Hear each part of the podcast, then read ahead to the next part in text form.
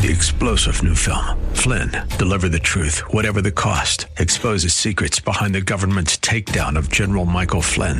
Flynn knew what the intel world had been up to. He ordered the first audit of the use of contractors. This set off alarm bells. He told the truth. He was the most dangerous person for Donald Trump to hire. They had to get rid of Flynn. Flynn, deliver the truth, whatever the cost. Available now. Watch it today. Go to salemnow.com. Salemnow.com. AM 560, The Answer. Prepare to have your mind opened. The lies of the mainstream media are about to be exposed, and the hypocrisy of the left is about to be revealed. This is a revolution in how you think about politics, race, and culture. You've tuned into Black and Right with John Anthony on AM 560, The Answer. I'm coming in.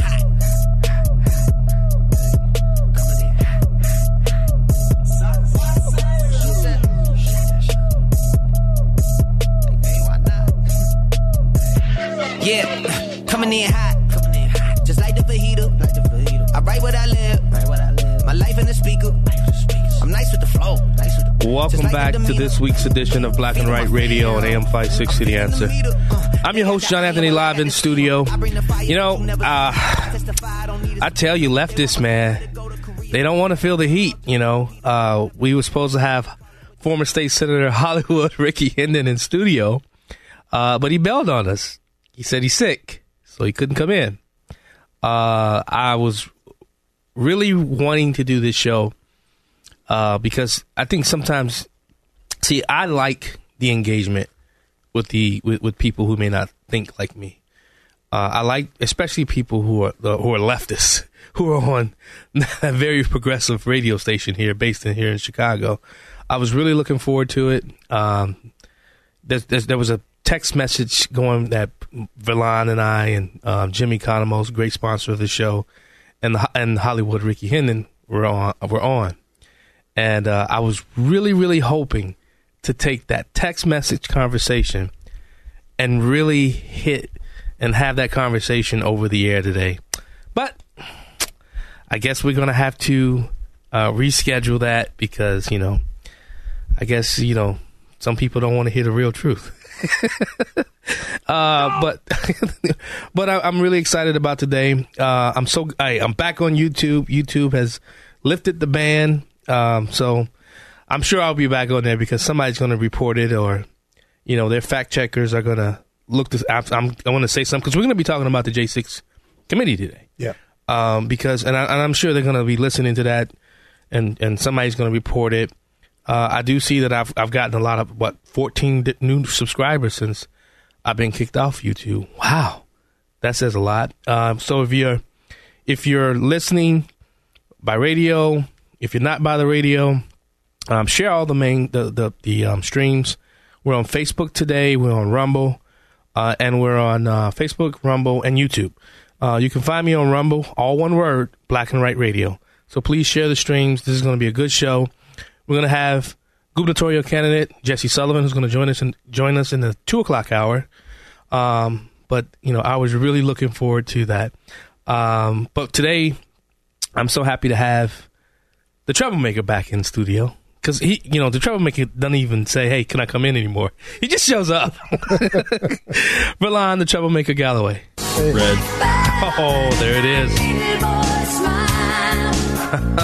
Red. There it is. First off, I want to say thank you for having me, John, and uh, I want you to thank your friend. I mean, I got this beautiful.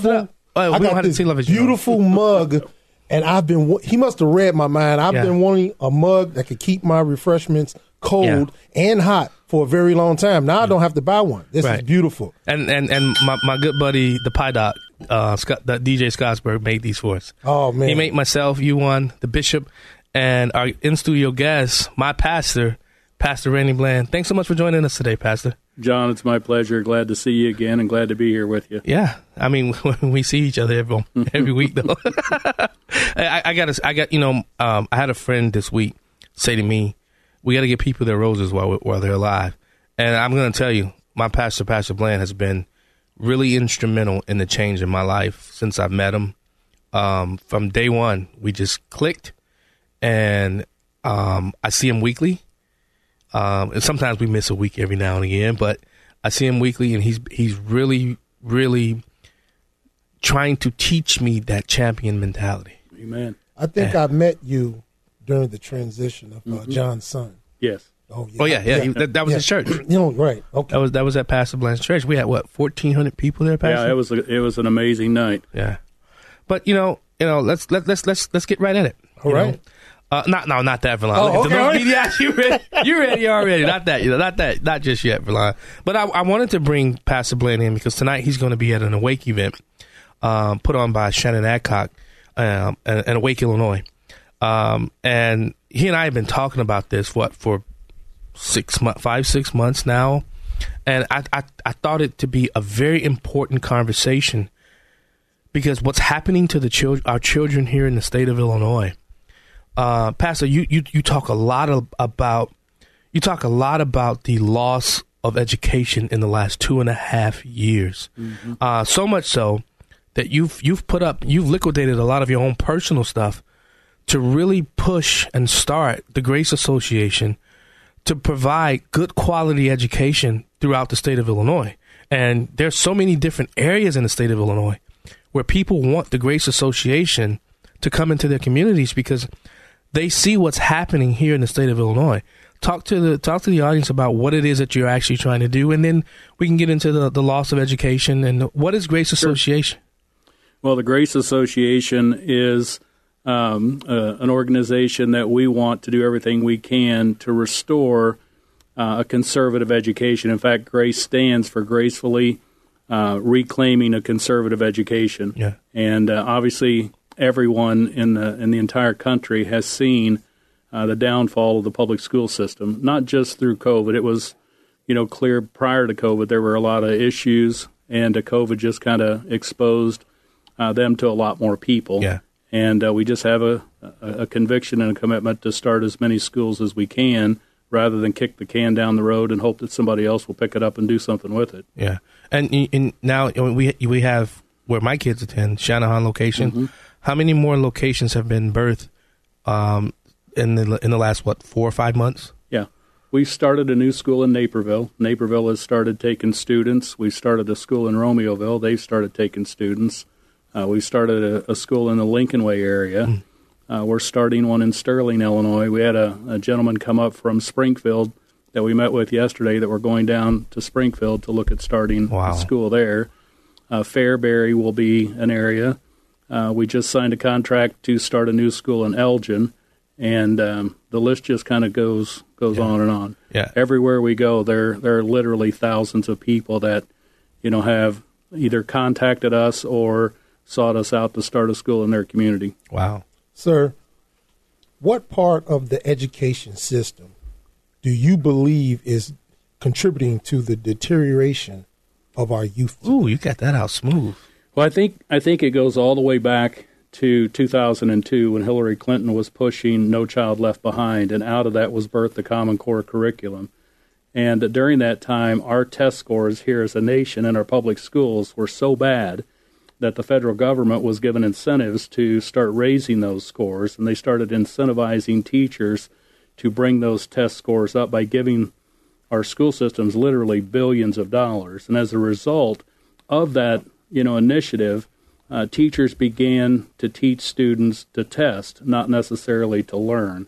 And uh, you started kind of seeing, you know, education begin to fall at that point. How did that morph into CRT, over sexualizing our kids, teaching them sex from kindergarten on up, and and wokeism? How did how did it go from Common Core to that? Well, I think Common Core took, you know, parents and literally drove them away from the table. Yeah. And what happened was parents would sit down in the beginning of the, the Common Core movement and they had no idea how to do this work. And so they weren't able to be a part of the child's education, and that literally driv- drove them away from the table. And they said to the students and to the school systems, we'll just trust our kids to the system. And imagine, you know, 10, 15 years of that now and beyond, you know, what that's done to, to the parents and students' relationship and education. Do you believe, truly believe, they were driven away from the table, or did the public school system secretly steal our kids from the parents? Because I remember when Melissa Harris Perry said it's going to take a village Mm-hmm. to to raise the kids and basically take your kids from your teaching as a parent from your home. So, do you believe they would uh, parents just gave up, or was the kids taken? Well, I, I think that's a political, you know, arena. I'm not really skilled enough or understand enough to get involved in, but I will tell you from the spiritual side of things. In 1962, when the Supreme Court said it was no longer legal, you know, for students to pray in school, in 1963 they took Bible reading out of school. You go back to 1962, prior to that decision, you know, probably the biggest thing that happened in public school was kids got in trouble for running in the halls and chewing gum. But you look at 1963 and beyond, and every moral indicator that you can imagine went through the roof and has not come back down. Yeah. So when you tell God we don't need you anymore, this is what you get. Wow. There it is. My pastor, Pastor Randy Bland. Uh, you're going to join us. I don't know how long you're going to be here. I hope you, hopefully, you're going to be here to at least the end of the first hour. You've got my first hour. All right, sounds good. uh, you're listening to Black and Right Radio on AM 560 The Answer. I'm your host, John Anthony. We're going to be talking more about the loss of education when we get back from the break. Jim, hold the line. We'll be right back. I testify, I don't need a subpoena. They want my soul, better go to Korea. I love my dog just like I'm Peter. Gotta protect. It's the show the mainstream media doesn't want you to know about. It's Black and Right with John Anthony on AM 560. The answer. Maybe I'm foolish, maybe I'm blind, thinking I can see through this and see what's behind. Got no way to prove it, so maybe I'm lying. But I'm only human after all. I'm only human after all. Don't put your blame on me. Welcome back. Black and Right Radio on AM 560 The Answer. I'm your host, John Anthony, live in studio with my good friend, the troublemaker, Verlon Galloway, and my pastor, Pastor Randy Bland. Uh, before we, we continue our discussion, let's go to the phone lines. Let's go to Jim, who's also a sponsor of the show. And I do think Jim could, is somebody that would be definitely interested in helping the Grace Association. Isn't that right, Jim? That's right. Anything you suggest, I'll try to help out. Anyways, uh, I call about a different matter, but just real quickly, you know, back in the old days, they used to have rifle clubs. Yeah. And um, do you know who um, uh, Cliff uh, Cliff uh, from WVON is? Uh, they Cliff the governor. Cliff Kelly, yeah. Clay, yeah. Because one time we were talking about this whole thing with the rifle clubs. Because my dad, he was at us in high school, and right before World War II, and they had a rifle club. Because I saw his old book, I said, "Imagine that a rifle club." You know, so if guns were good at schools back then. Yeah. You know what happened? So you should Yeah. bring those back. And I think, like you're talking about, maybe bring back a little bit of uh, religious instruction for kids would be good. Yeah. But um, I called because the I'm getting the feeling that uh, Irvin may not be staying too much longer in the race for governor. He's not been doing well. Yeah. Uh, he was on a different radio station. His interviews were very flat, and the idea was, you know, have a a black guy come in and all that kind of stuff. And this is the same mindset. Remember years ago Mhm. when uh, they had the race against Obama? They brought in Alan Keyes. Oh, yeah. Yeah, oh, yeah. Was, Let's have a black guy against a black guy. This is the kind of mindset is stupid. Yeah. So I think this is not going to work, and I think Daley's going to be the Bailey's going to be the guy. Well, I did everything I can to actually get Irvin on the radio today. Well, me, Oh, yeah? uh, yeah, this, my, we were. I was in conversation with his camp to try to get him on on the radio. So, yeah. No, uh, he, he hasn't been. He, he was. He did some paid shows on one of the other stations over the weekend, yeah, and I guess it was a big flop. yeah. Well, th- hey, Jim, hear. Jim, where you at? Are you in? Are you home? I'm in my office. I was actually in Honduras this week, but Oh. um, back at the saddle today. Yeah. Got to pay these ever higher tax bills of Illinois. And guess what, Jim? As as usual, I always thank you for sponsoring this show. Thanks so much for calling. Always a man. pleasure. Be good, guys. See you soon. All right. Uh oh. Now, Pastor, hold on because this next caller talks like thirty minutes, thirty words in a second. Here we go. Mitchell, welcome to back. Welcome back to Black and Right, brother. Hey, Team Aries, Team Taurus. Um, I'm going to try to slow this one down um, so that I could be a little more, um, you know, so you can understand it better. Unfortunately, it's just, you know, no one teaches you passion. Yeah, you I have it or you understand don't. everything you say when you talk, though. Oh, okay, good. That's good feedback. Um, but I want to bring to your attention, Team Aries, Team Taurus, that you know the when Hollywood Hendon and WCPT, a large a large portion of their whole what I call get up and motivation is to manufacture consent. And hmm. there's a huge difference between what I call, why do you think there's so many what I call conservative programs across this country? Because Air America couldn't get any funding because nobody was buying it. You see what I'm saying? Yeah, yeah. You see, the difference is that we talk about concrete things like law and order. We talk about why is there a failure in the school system? Why isn't there more accountability of people that are acting ir- irresponsibly? Why do we? Why are we paying our property taxes and having all these carjackings? Right? Yeah. See, when you start getting into the finite, the concrete issues, Democrats and radical Democrats, they want to run from them because you know why?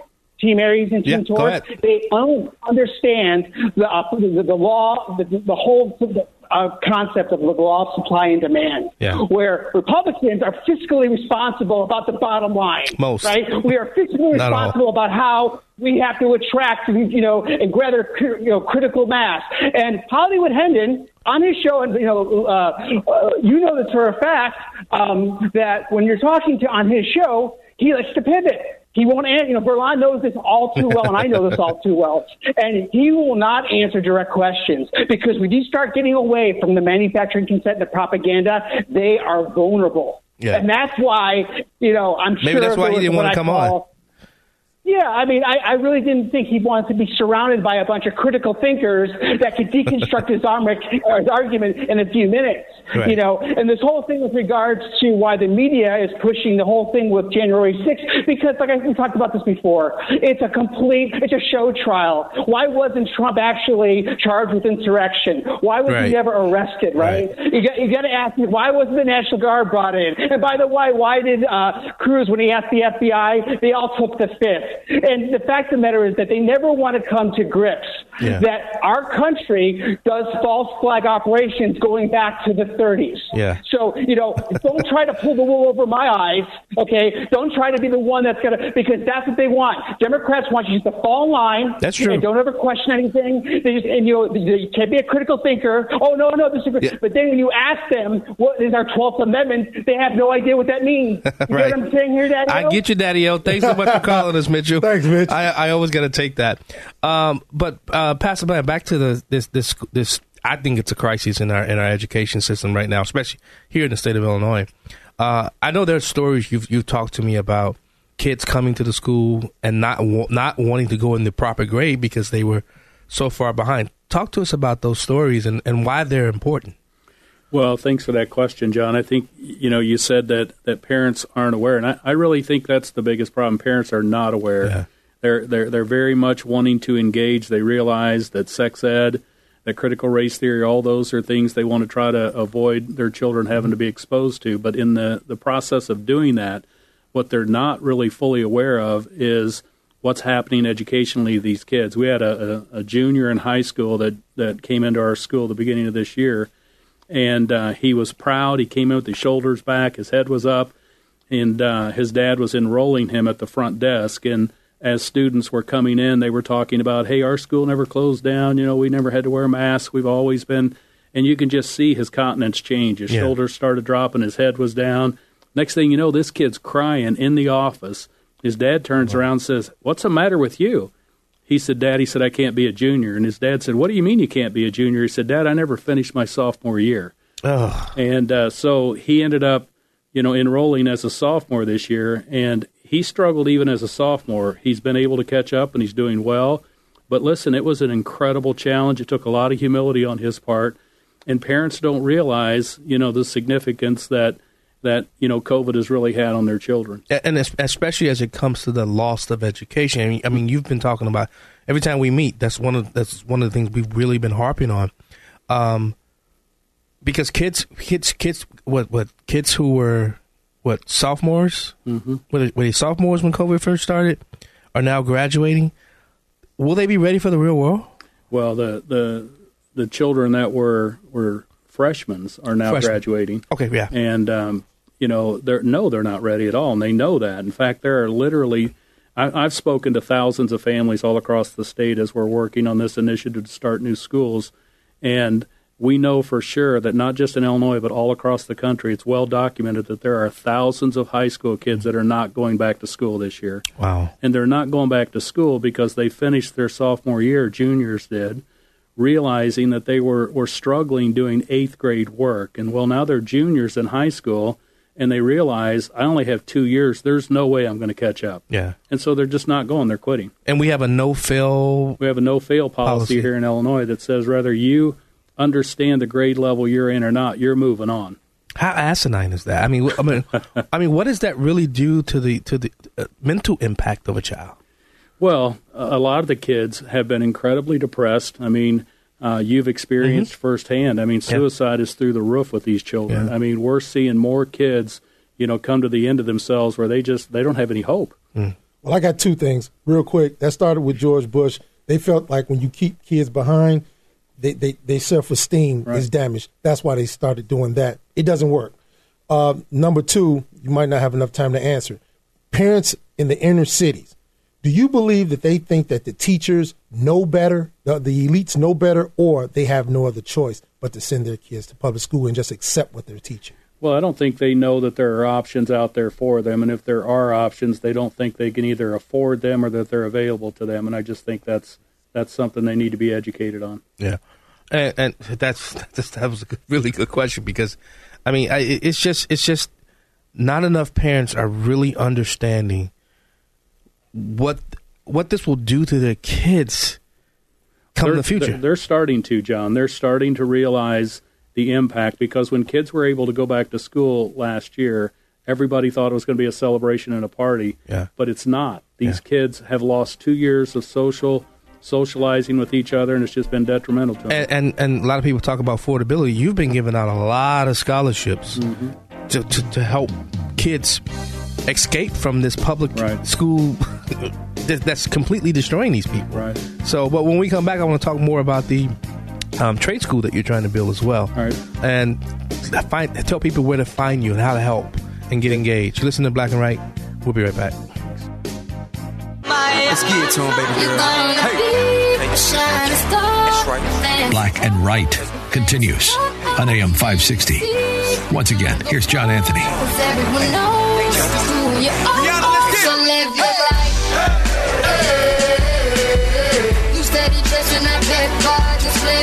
Welcome back to Black and Right Radio on AM 560 The Answer.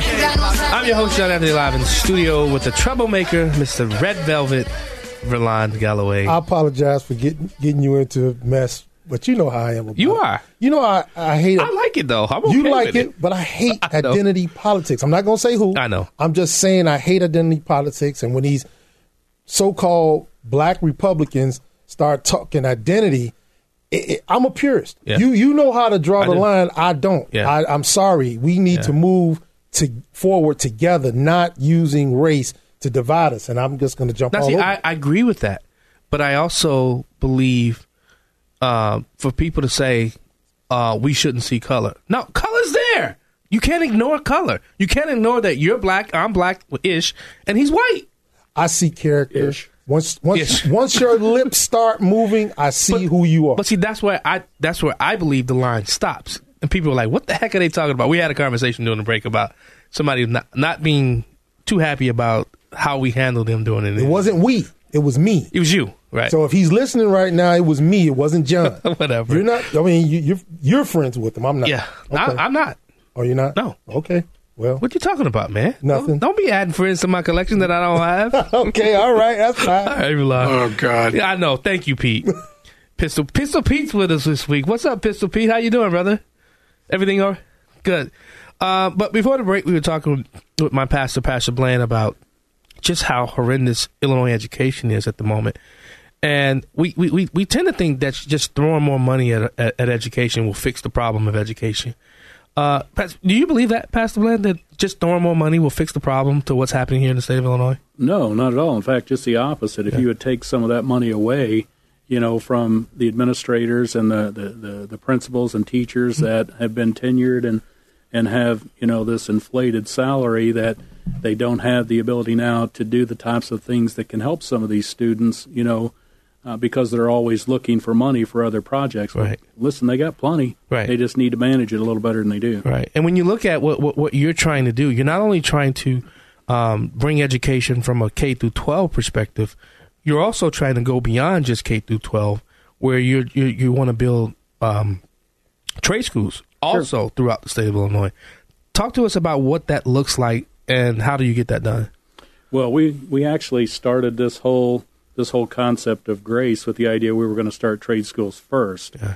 But as we watched students come into our school and we saw the, the, the loss of learning, we realized the foundational, you know, education for these younger children had to take a priority. So this fall we are going to start launching, you know, this concept of trade schools, and um, we're going to start with the sophomore year and work through the, the, the, the senior year, which gives them two you know, full summers of internship Right. and three years of classroom experience that allow them about 2,000 hours of classroom experience. Now, when they're done, they will not be qualified educationally to go to college, Right. but they will be able to go into the trades because we'll take them out of that regular traditional track for college and put them in a trade school track that will give them, you know, hmm. job. And it's this is not Plan B. This is Plan A. Right. In other words, these aren't for you know students that couldn't make it in college. Right. These are for students that have you know different gifts and talents and abilities and different vision for themselves, and they want to go to work. So this can be sold. I've been saying this for a while. The this trade school idea, this can be sold to conservatives. Uh, they'll they'll spend some money to get people into the workforce and start contributing to society. You're going to have your problems with Democrats because you'll be taking money out of their pocket. You see, they, they get so much money per kid. I used to think it was eighteen five. I'm hearing this up to like twenty six thousand now, and you'll be taking money from their pocket, and that's where that's where you're going to run into some walls. Well, respectfully, uh, sir, I think that, that the Democrats are, are going to support this as well, and I'll tell you why. The Democrats are are are huge uh, proponents of the unions, and every single union that's hearing me right now that's out there has a labor shortage, Yeah. and they have got to find a way because the boomers, you know, are all at this retirement age, and they haven't done much in the way of the last 20, 25 years of producing, you know, um, uh, any sort of, of workforce coming through their pipelines, they're depleted Yeah. completely. I mean, they haven't had apprentice programs that have been filled up for many, many years. And so now all these people are retiring. They don't have anybody take their jobs. And so I've had a lot of Democrats as well, you know, And- and- salute this. And and it's not just sophomores. You you're also wanting to do something at night as far Sure. as part of this too, right? Yeah, we'll have we'll have the, the the school program running through the day, but at three o'clock we'll start, you know, a program for after high school. Yeah. Wow. See, Huh? You have a point. You have a point. I, I'm not going to push back. You have a good point. But I, I just, I'm so cynical about the Democrats. I think they want to keep people. you really are cynical. I think they want to keep people dependent, and they'll let those kids lay around for two extra years or so, as long as possible, just to get the money. That's what. That's how I think. I'm sorry, but but you no, know, you I, have a I point. think you're probably right there, and I'm a little cynical when it comes to that as well. But at the same time, money talks. Yeah. And when they start losing their money, they're going to want to do anything they can to regain that. You know, and the only leverage they're going to have is to to start, you know, filling that pipeline back up. Because when the unions don't have laborers, they don't have work. Yeah, and and that's why that's what one of the reasons why I really wanted to spend this first hour talking about this because I think it's I think it's really important that people who are listening to the show, parents, specifically the, parents or the grandparents or the guardians, whatever they are, they really understand what's really happening in the state of Illinois when it comes to our kids' education. And we need warriors and fighters out there making sure that they're protected. You listening to the Black and Right? We'll be right back. Back to Black and Right with John Anthony on AM 560. The answer. I'm on the loose. Whoa, whoa, whoa. Or help me find Moves. something. I need My some wife might get more. broke quick. Whoa, always cool. Well, don't assume, don't assume. Hey. Welcome back to Black and Right Radio on AM 560 The Answer. I'm your host, John Anthony, live in studio. Yeah, Verlon, you know better. You know better, Verlon, seconds into the show. Uh, no, I'm just kidding. Uh, but, Pastor, you know, before we go to the phone, the, the phones again, uh, where can people get involved? How can people, because I was telling Verlon, Verlon, you can sponsor a kid or kids, because you don't have any little crumb snatchers at home, right? Not anymore. Not for the last past. Uh, well, they, they they've been adults for the last past two years, but my last daughter just left the house like four months ago. Yeah, and he, and, you know, he's Verlon's wallet is this big, but Oh, you know, he's whatever. got to carry a wallet this big. Whatever. He makes so much money because he works Ah. like thirty hours a day. Yeah, plus COVID. Right. Uh, but um, where can people find? What can people? How can people get involved with Grace Association? How can if if because I have union members to listen to my show and stuff like that. How can they get involved in the trade school and all and, and things of that nature? Well, the trade schools, if you have union workers or um, you know these these gentlemen and women that are getting closer to re- retirement age, they have a wealth of knowledge, a wealth of experience. I mean, if they would contact us and be willing to volunteer some time or work, you know, with us to help some of these students learn the trades, I mean, they're the they're the the, the richness of this whole program is is using you know their talents and their gifts Yeah. and really passing that along. They can contact us at graceassociation.org. You can find all of our school locations there, and if any of them are, are close to you, um, you can click on that. Let us know there's a place that you can communicate with us through that that website. Yeah. And uh, we'd love to hear from you. Yeah, but what are ways people can can how can can they do scholarships for kids? Can they Sure. um uh, can they give money for the build up, the build outs, and all of that nature? Sure. Yeah, I think I think my wife and I and and along with with many of the people that are supporting us, you know, have um, under underwritten a lot of this, and we're going to continue to until until we can't. But uh, if there are people that want to help financially, they can. You know, certainly, uh, especially when when we get to this fall and we start looking at at trade schools, that's going to be a ground up, you know, approach, and we're going to need some help to do that. Yeah. How much does it cost to sponsor a kid? Uh, it depends on what school it is, um, but I would say on a, on an average about five thousand dollars. Okay. but like, okay, yeah. I, I, I wanna, you know, I want to talk to one person. All right, let's let's go to him, and then we'll go to Mike. Um, I, I I don't know if I should call you Al. You know what? You, you I don't know if I should call because you, you got that, me. You got me. I ain't I'm gonna trying to you out d- though. develop a persona here, okay? Let me develop my brand. Ah, what's up, brother? Hey, hey, Al. Hey, this is Verlon, man. I uh, Yes, I just want to tell you, man. I know we disagreed about a few things, but I, I want to thank you for last week. Uh, you were the lone conservative to call Ricky Shore, and you took up for all of us. And uh, I heard him try to pigeonhole you, and I was trying to have him in the studio today so you could be in the driver's seat, but it didn't work out. But I, I still want to tell you, thank you, man. You stand up. Oh man, you know me and you ain't got no problems. Uh, Ricky is a, uh, Ricky is a radio coward. Okay, I'm just I'm just letting you know that. And him and the family meeting backdoor Tio Hardiman uh, to get him out of there. Just for the record. Oh. Ooh, look he's at gonna go nuts when he hear that because he's listening. Yeah. he's listening. Yeah. Insider information But, uh, there. I, that's what I believe and stuff. But you know, I'm just a a, a novice uh, radio person. Yeah. So, you know, but I'm also a plumber too, though, right? I am a plumber. I'm working right now, milking the clock as we speak in Logan Square. Are you listening to the conversation my pastor's having about him building the trade schools? He's starting seven know. schools, seven Christian schools throughout the state, um, with a with a plan to start more as well. So, I mean, you know, you can also sponsor a child too. Yeah, uh, you know, uh, this the training is everything. I'm dealing with a company that's uh, trying to throw people in these trucks in two or three months, and they train wrecking them. Yeah. Uh, the information is uh, is all. You know, I went through the uh, Illinois Department of Public Health four year apprentice program.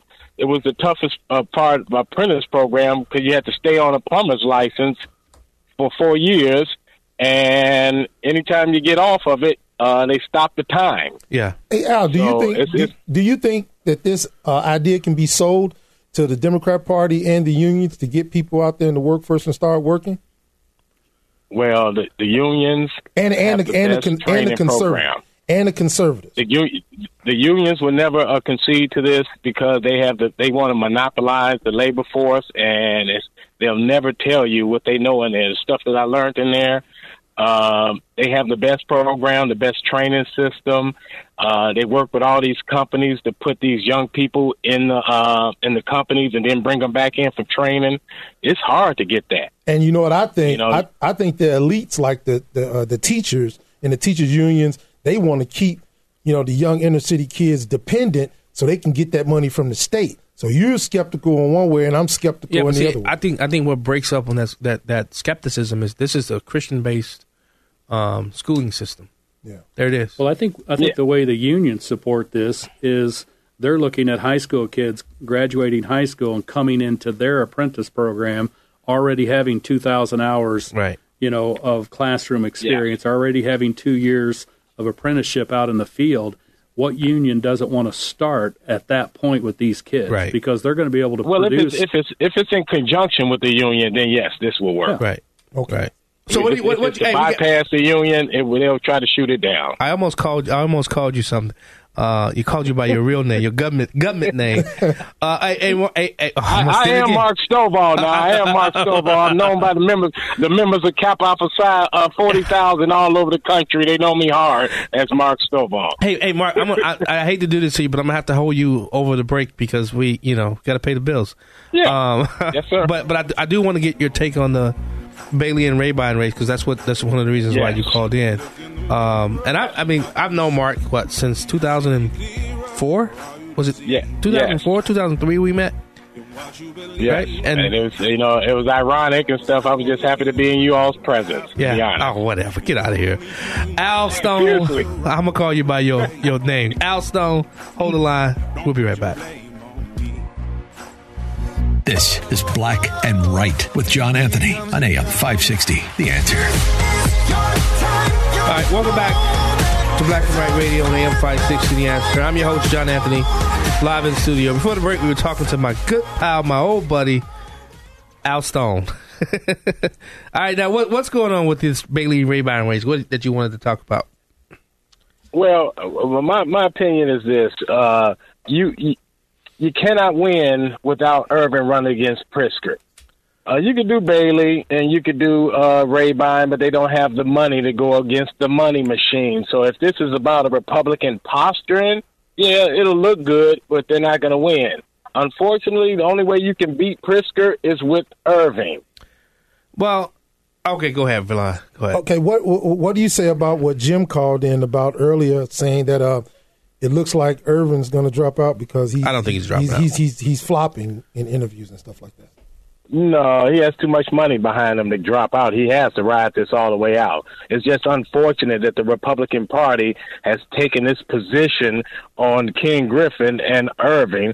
And I actually, I don't like none of this publicity being directed at this brother like this about, uh, and I'm not a big, uh, BLM fan, but this type of publicity, who would run at him like this? And it, it Yeah. makes me, it kind of makes me irritated. So Matt, so that, so you don't like the way Dan and Sean comes down hard on him. yeah, but they, they I don't Yeah, know it's what's their, what's their motive. No, no, they come down on him based upon policy. They don't believe he, he doesn't align with their policy. They look at his voting record. That's that's why they come down on him. I don't think I don't I I, I know Sean Well- and Dan. There's no racial. It's not racial. not racially. It's not. No, racial. it's not. No, it's not racial. It's not but they do. black, but no. they do kind of come down on him personally by like his mistress. And Oh, I've okay. heard. I've heard. Yeah. I, I probably listen more than you do. Yeah. And and they come down on him about that's fair. things that that happen, like at the weed shop and stuff like that. Well, Mark, hey, listen, I got to go to the next caller, but hey, let's uh, get lunch, Yes, sir. man. Get let's get lunch We soon. will. All right, Yes, sir. Now get back to work, you bum. I'm out. Oh my God. Let's go to. Don fits. Let's right go in. with Don. Yeah, Don. welcome right to. Black and Right. Hi, good afternoon. Hey. Good afternoon, guys. How are you doing? Doing good. All right. Listen, if you go to IllinoisSchoolReportCard.com and you click in your school district's number, you can actually see how much per pupil is spent at each Yeah. school. Yeah. So, depending upon what school your kiddo attends, um, that's how you can see the amount. And if you have kids with special needs, they're only on the hook for twice that amount. Yeah. But anyway, I wanted to let everybody know that Illinois, um, everyone reading Illinois is having a Zoom meeting on July 7th at 12:15. So if you go to their website, there is a school to prison pipeline in Illinois, um, a case study, and I- would encourage everybody to attend that. There's a real problem with, especially with kids on reduced lunch.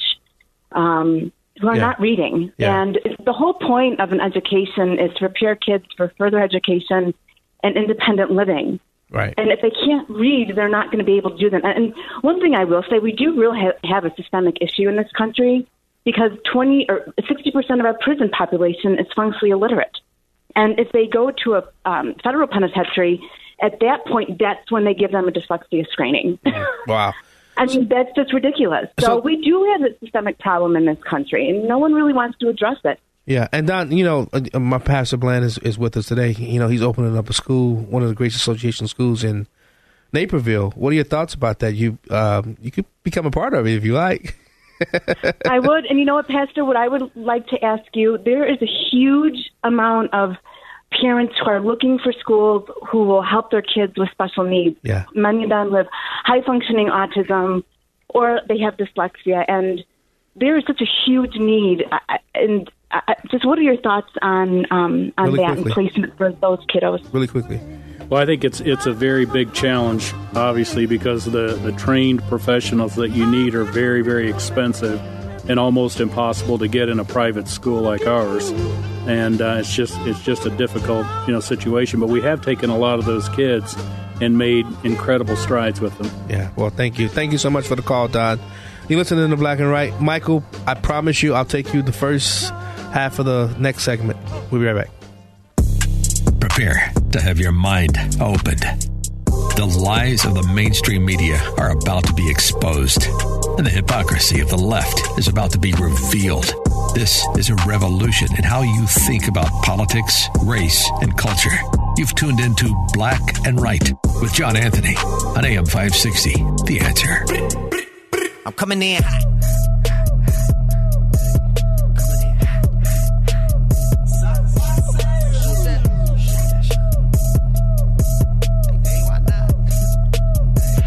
Yeah, coming in hot. Just like the fajita. I write what I live. My life in the speaker.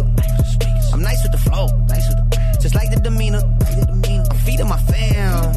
I'm feeding the meter. Uh, Welcome back. iron while I got the Hour two, I bring the fire, Black and you Radio on AM 560 The Answer. I don't need a I'm your host, John Anthony, live in studio. Uh, if you missed that first hour, head over to 560theanswer.com, download the podcast, click on the Black and Right Radio podcast, download it. You don't have to listen, sit through any of the commercials. Speaking of commercials, I want to w- welcome my newest sponsor, Rimke's Garage, who are now sponsoring the show. So I really appreciate Rimke. Um, I really appreciate Joe. What's wrong, Verlon? Look at you, man. Them beady eyes over Oh, there. you know me. I'm just looking around. Uh, but uh, Ma Remke, Tony, uh, I want to thank you guys, Julie. Thank you guys for um, in, you know believing in me enough to sponsor the radio show. Uh, and I'm also happy my pastor joined us for the first hour. Uh, I just want to let this our next guest know that Pastor Bland stayed around just for you, Mister Right, Michael. Reed. Hey, I'm, I'm gonna tell you one thing. You keep growing that beard, you're gonna be playing Santa Claus this summer, this this winter. I might. I might. Michael Rebresh running for Congress in the 16th district. Also, kids attend um, Families of Faith Christian Academy as well. Yes, and, and so John, let me start by saying my humility dictates that I don't abuse friendships that I value uh, a lot. So I'm really not here to talk about myself. Okay. I called because I wanted to offer praise to Pastor Bland and the families of faith. As you know, my children uh, were in public school, and we enrolled them uh, in families of faith last year. They, like so many other children, suffered for two years without quality education, learning in the basement from somebody who wasn't a teacher, uh, and and from computer programs and robots and things like that. Uh, what I find so amazing about what Families of Faith and, and the Grace Association is they were forced uh, in ways to uh, accept a whole new class of students that were not prepared for what they were going to learn. They had to uh, really adjust how they were going to teach, knowing that the students that had been attending Families of Faith uh, had been doing so the whole time, and there was this new influx of kids that were way behind from two years of loss.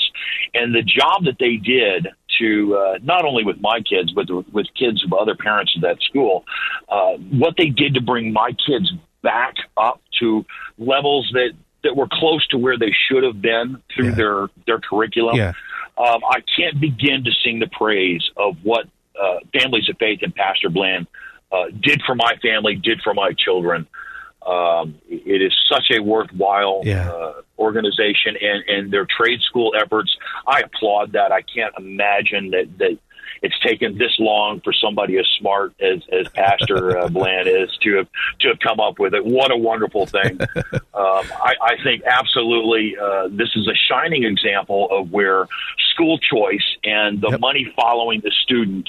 This is exactly where that should be applied. Yeah. Uh, my my kids are so much better off in a in, a, in such a great place, and really what it involves is um, the thing that they lack in, in, in public education, which is direction by way of morality and learning that success needs to be done in His name and through His word. Wow. And boy, they offer that in spades. They do. And, you know, I have to apologize to you because I thought you'd be calling to talk about politics. I just said that right before we took your call.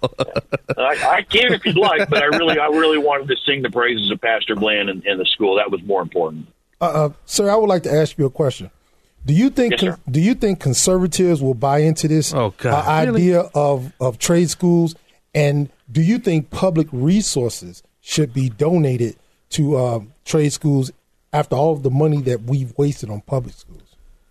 I, you know, I think uh, I think absolutely conservatives will buy into it because it's such a smart and reasonable idea, and that's what conservatives operate under: is smart, reasonable, logical ideas. I think they'll definitely uh, take advantage of it and, and buy into it. Um, as far as whether or not funding, federal funding, or, or, or, or should be applied, again, I think you go back to the idea of school choice. And if somebody wants to send their, their child to a, a religious private school, then then that money should follow them. Absolutely. Awesome. Awesome. Michael, thank you very much for your kind words. This is Pastor Randy, and I just want to say that we're going to miss you guys. We absolutely loved your children and, and really have grown fond of you guys. So good luck with your campaign, and, and God be with you. Thank you. All right. Thank thanks you. so much for calling, that. Mike. Take care. Thanks, John. All right, buddy. Uh, let's go to the guy who made us our mugs today. Um, my good friend, my brother. Um, he he was like, "Hey, I got a I got an idea. I want to do something." Uh, he owns the World Tree Woodworking and Crafts, and that's who put this together for us. The Pie Doc. Welcome back. Welcome back to Black and Right. Hey guys, thanks so much for having me. Um, I wanted to uh, touch base on a couple of things that were discussed. Um, you had a caller earlier by the name of Dawn talking about school funding. She was referring to the per capita tuition charge, but what a lot of people don't understand is that there's additional funding for the operating expense per pupil, and that combined actually identifies the total expense for a child's education in Illinois. And yes, it, it is available on ISB.net. But I wanted to talk about the, the downfall of education in general. And I would argue that it really started right around the time of uh, the space race. You know, Sputnik went up, and starting in the Kennedy administration, we started seeing a major shift in education. And at the time, there was a very strong vocational education program still in the schools, both at the, the middle school, junior high level, as well as the high school. And since then, you know, fast forward another 50 or so years, we've seen a significant drop in the amount of vocational programs that are available in schools. Um, I'm, I've, I've got a doctorate. Uh, you know, that's great. Not everybody is geared to go to college, but I think what we really need to emphasize is even basic life skills from a home economics perspective or an industrial arts perspective. I remember learning basic wiring and plumbing. I remember learning basic cooking skills and understanding of that. And that has, has afforded me a lifetime of skills that I can now pass on to my children Yeah. we need to get voc ed back into the schools because we are losing a huge amount of our population to not having vocational skills and that's whether it's just life skills or vocational skills as a trade That's so true. i wanted to throw that out there um, uh, I, i'm glad that you guys enjoy the mugs uh, and, and red velvet i'll tell you man eh, spacing that lettering out for yours was a real pain but i'm glad that you enjoy it You, you stole my thunder. I was, I was about to tell you, you're too smart for me to ask you any questions. Just thank you for the mug. I, I, I love it. Thank you. I certainly appreciate mine. Hey, I'm, I'm glad you do, Pastor Bland. It's good to see you on the radio, and I look forward to seeing you again in person. Thank you very much. All right, Pie Doc. Take care, brother. Thanks so much for calling. Uh, Verlon, you- are you really continuing this question? Do you think it'll buy? I hope so. I do. You know, because you know what? He said it the right way. Well, no, the last guy said it the right way. This money, because remember I told you, I thought it was eighteen five, and it's like really like twenty six thousand. That money should be used by parents to take their kid to any school that they want. Yeah. You know, it, it, that's how it should be. It should it should be voucher. It should be a voucher system. Yeah. The money's being spent anyway. Sure And- Yeah, that's true. And you know, I'm I'm really excited about our next guest who's going to be coming up uh, after the break. Uh, Jonathan T. Gilliam. You know, he's a friend of the show. He's he's been here in studio. Uh, former Navy SEAL, former FBI agent. Uh, we're going to be talking to him about his ten step plan. Yes, yes. To reduce the school shootings. We're going to be talking to him uh, just about you know what's happening in the world today. The J six commission committee and the farce that it is. You know, I mean, Jonathan doesn't mince his words. He's you know he's he's a grunt. He's coming. yeah, and he's just that. I, I mean, if you've not read his book, Sheep No More. You have to go out and buy it. Sheep No More, wherever books are sold. It, I mean, he really, really breaks down um, just how to deal with what we're dealing with, with as far as what's happening throughout the country. I mean, he wrote about it. This book was written, I believe, in t- 2017, 15, 16, I think it was. He'll he'll he'll correct us, but in his book, he he actually lays out everything that we're seeing today, and if and if, if and because he's been through it, FBI agent, you know, Navy SEAL, um, and I, am just glad. I know he's he's he's at, he's doing a speech right now, um, somewhere uh, in an undisclosed location, but. Uh, I love every time because I reach out to him every every time there's something you know tragic that happens because I love his perspective because he has he, he has a unique perspective Mm-hmm. of how to look at these things. And I just you know if if, if you haven't followed him on Twitter um, he has the experts podcast as well.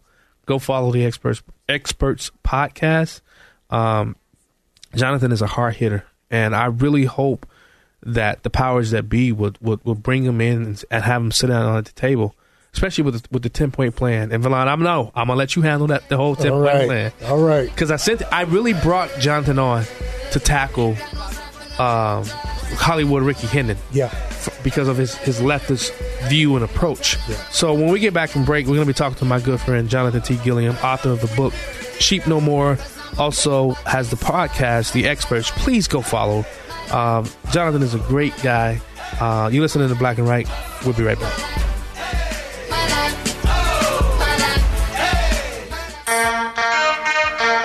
This is Black and Right with John Anthony oh. on AM 560. The answer. Something new.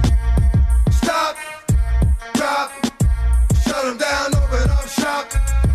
Oh, no, that's how rough What a perfect song for our next guest. And what a perfect artist for our next guest because he was a. I'm salivating. Was a, D- I'm salivating. DMX was a pit bull boy. He he didn't take no prisoners.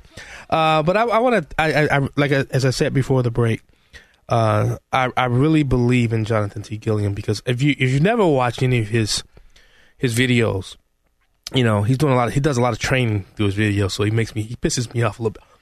I mean, makes me mad. Did you dump that, Pete? he makes me mad. He makes me mad when he when he does that because you know he's a big guy, you know, and muscular, and and he'll knock me out if I continue. Uh, but Jonathan T. Gilliam, welcome back to Black and Right, my friend. You got him. Now, now I have motiv- Now I have motivation. Now I got motivation to work out even harder. Now. I, you know what? Go on, man. I've been pushing your book. I, I, I've really been pushing your book. You know, I sent you the text when I filled in on the morning show because it was it was I think it was the next day after the shooting that occurred down in um, uh, Uvalde, and I I, I I immediately told um, Amy Jacobson who who who led the show that day. Amy, there's a book that talks about a lot of this, the whole threat assessment aspect of it, and I wanted to. Um, I know Verlon, Verlon wants to talk about your American Thinker because I sent it to him, and I'm like, hey, this has to be put out there throughout the rest of America. So I'm gonna let Verlon go ahead because he, he's he's like his beady eyes are like beating at me right now. Say, hey, I want to go first. How you doing, Mr. Gilliam? You know, I I read. Go ahead. Go, no, go ahead. I'm just saying, how's it going? Oh, I, I'm doing all right. I read what you wrote, your ten point plan, or not not really a plan, your ten reasons why the youth are in the the situation that they're that they are in now. And I just want you. I can't break it down the way you did, you know, on air. I want you to break it down for the people so they'll better understand why we're going through what we're going through now with our youth.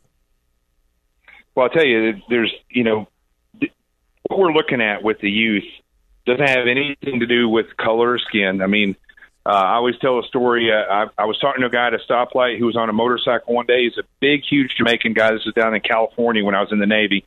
He drove about a block down the road and had a, a motorcycle crash, and he had road rash all over him. And his uh, skin color underneath the top layer is the same as mine. When you take off the top layer of my skin, and so this has nothing to do with skin color. It has nothing to do with um, with uh, your uh, your religious stance, except in the fact that we have gone first and foremost from a God centered nation to a self centered nation. Yep. And we don't have morals and ethics. Those aren't preached anymore. In fact, what's happening in schools is that morals and ethics aren't even taught. What is taught is hypersexuality and politicization of young people's minds.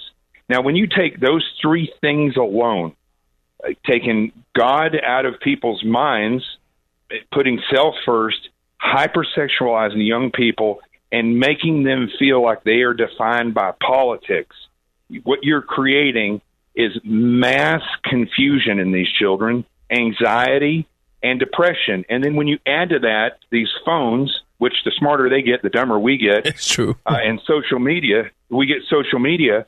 What we have is is young people that they really can't function in society in a lot of ways. So that, what do they do? They they look towards um, drugs, Yeah. either prescription or on the street.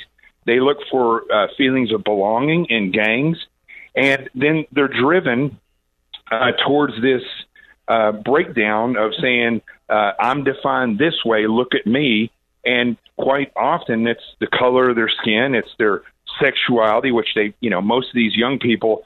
Uh, they're they're still going through puberty at the age of 16. They don't even know, let alone at the age of five. They have no idea about the reality of how they're going to fully develop.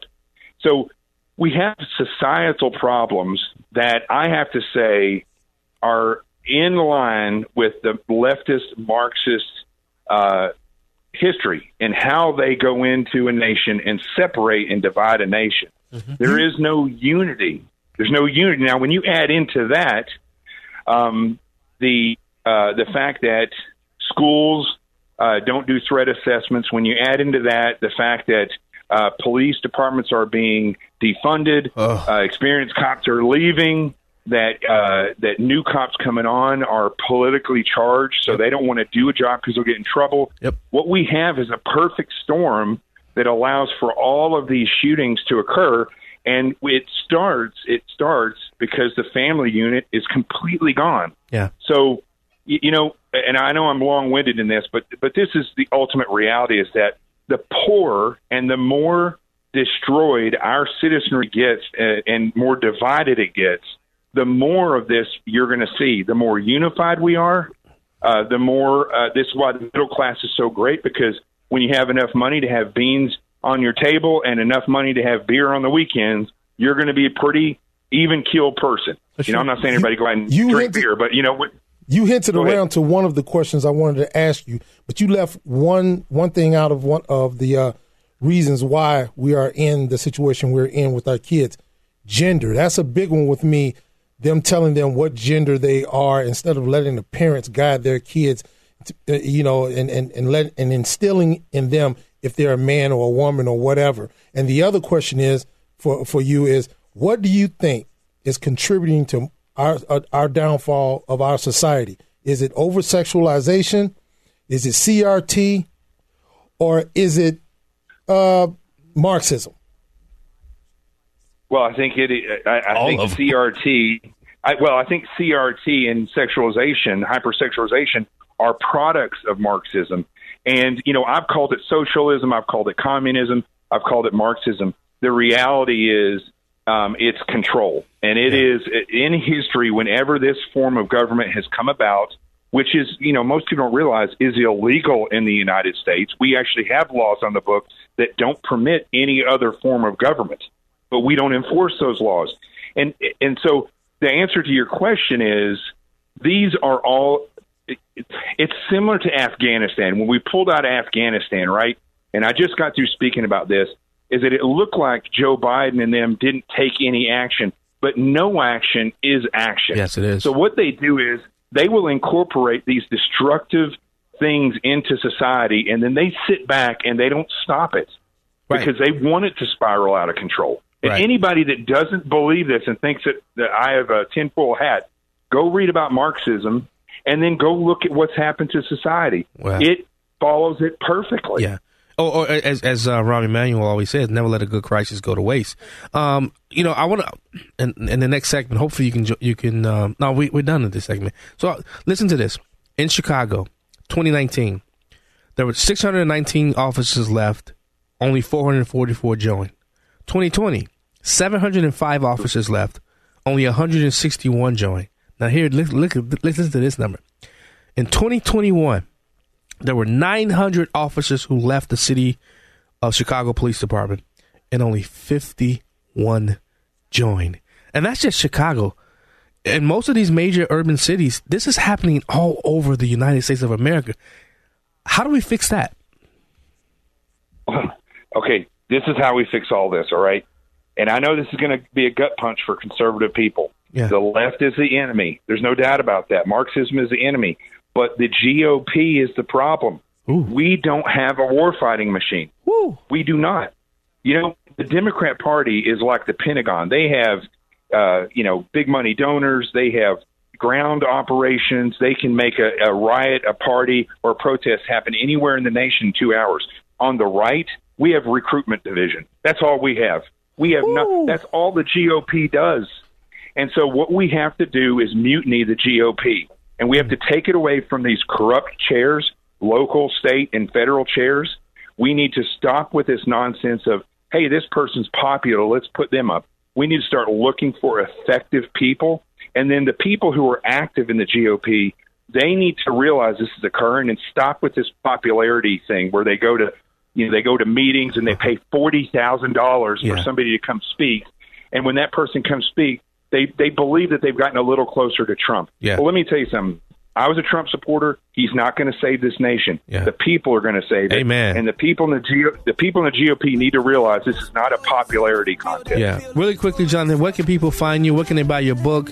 Um, Jonathan T. Gilliam, that's who we're speaking to at the moment. Where can they find you in, in your book? Books are on Amazon anywhere books are sold, and they can find me on social media. Just look for Jonathan Gilliam with this bearded face. They'll find me. Jonathan T. Gilliam, my friend, thanks so much for joining us today. Uh, when you're back in Chicago, let me know, all right? You're well, my friend. God bless you. We'll be right back. And now, more Black and Right with John Anthony on AM 560. The answer. It's just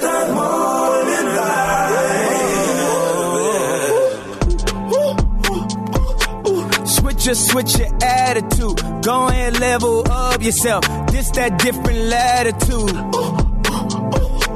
Life too short, go spoil yourself. Welcome back Feel that to Black and Right Radio on AM 560 The Answer. I'm your host, John Anthony, live in studio with my good friend, my buddy, my pal, the troublemaker himself, Verlon Galloway. You heard uh, Pastor Bland when he left out of here, right? Yeah. Said you cause a lot of trouble. Yes, and I said, I well, do. that's what I call him, troublemaker. He said, you call him that? See, he knows it. See, everybody knows Ah. Can I cause a little trouble now? Go ahead. I want to talk about this idiot, Liz Cheney. Okay. She wants to try to connect the dots and connect Trump to the Proud Boys, hold him liable, and hold him criminal when it comes to January 6th. Yeah. Now, what she said, even Bennie Thompson doesn't agree, but she said that he knew he lost. She tried to bring out all these people to testify to that fact. Well, I want to ask everybody: Did you see Trump when he spoke yesterday at about two thirty? I watched it on Newsmax. Does he sound like a man that knows he lost? Any judge, no matter where they take it to, I don't care what judge, they're going to look at him and they're going to say, "This man still doesn't know he lost." Right. Hell, I don't know he lost. Well, Hillary still doesn't believe she lost. You see, so so What how is difference at this See? point does it make? Oh, it makes a big difference because she wants to hold him criminally criminal criminally liable. That's one of those words you I don't say hope as they fast. do. I hope they do. I hope they do. Please do it. Please charge him. You know why? Discovery opens up everything. Nancy Pelosi, the mayor, anybody that had a part to play, it opens them all up. So I want to see communications between Nancy Pelosi and the mayor. I want to see, um, because please do, please charge him, because now he can open up this entirety of this of, of everything that's related to that day. Go ahead. Who's who's who's the top guy? Is Benny is Bennie Thompson over her? I'm pretty sure he is. Who? No, Nancy Pelosi speaking of the House. No, no. What I'm saying is when it comes to because they were both like they didn't clash, clash, But Bennie Thompson said, no, it's not going to be referred criminally. And then she said, well, wait a minute, let's see, because she thinks it She's should the Speaker of the House, man. No, I'm talking about between Bennie Thompson. Nancy Pelosi, Speaker. Oh, Liz. Right, in between Okay. Liz. Uh, Well- he's, he's like a chairman or something, right? Yeah, he, they they determined that, not her. Right. So, so wh- why is she making. There's five Democrats, two Republicans. Right. Oh, uh, but why two- is she making such hay more than the Because guy that sits losing. on the She's chair? losing. She knows she's losing that. That uh, it- she, she she is running for re-election, right? Yeah, she is, and she's losing by about 22. I hope she loses by 22 or 50. I hope she loses by one of the 50. And here's the reason why I hope she loses by 50. My point, my beef with her is not her and how she feels about Trump. He's a politician. He can fend for himself. My beef with her and Kinzinger is how they turn their angst towards us, the voters, the Trump supporters, as if we're the most evil people in the world. Well, Liz Cheney and Kinzinger, where were you guys when the summer of hell? I, you know, I always bring this We up. always bring it up, yeah. Where were you when, when they were destroying federal buildings, burning police stations, burning churches, uh, uh, killing cops? Uh, where were you when Chaz was developed? Chaz, the city in the city, and was that um, Portland? Yeah, that was Portland. Yeah, But Seattle, Seattle had another one. Uh, Seattle, they took over the police station. in yeah, Seattle. yeah, yeah. And then they burned. What was it? Uh, was it Minnesota where they burned the police station? Yeah, Minnesota, Minneapolis, You know? they they burned down the police. Think about. I mean, come on, man.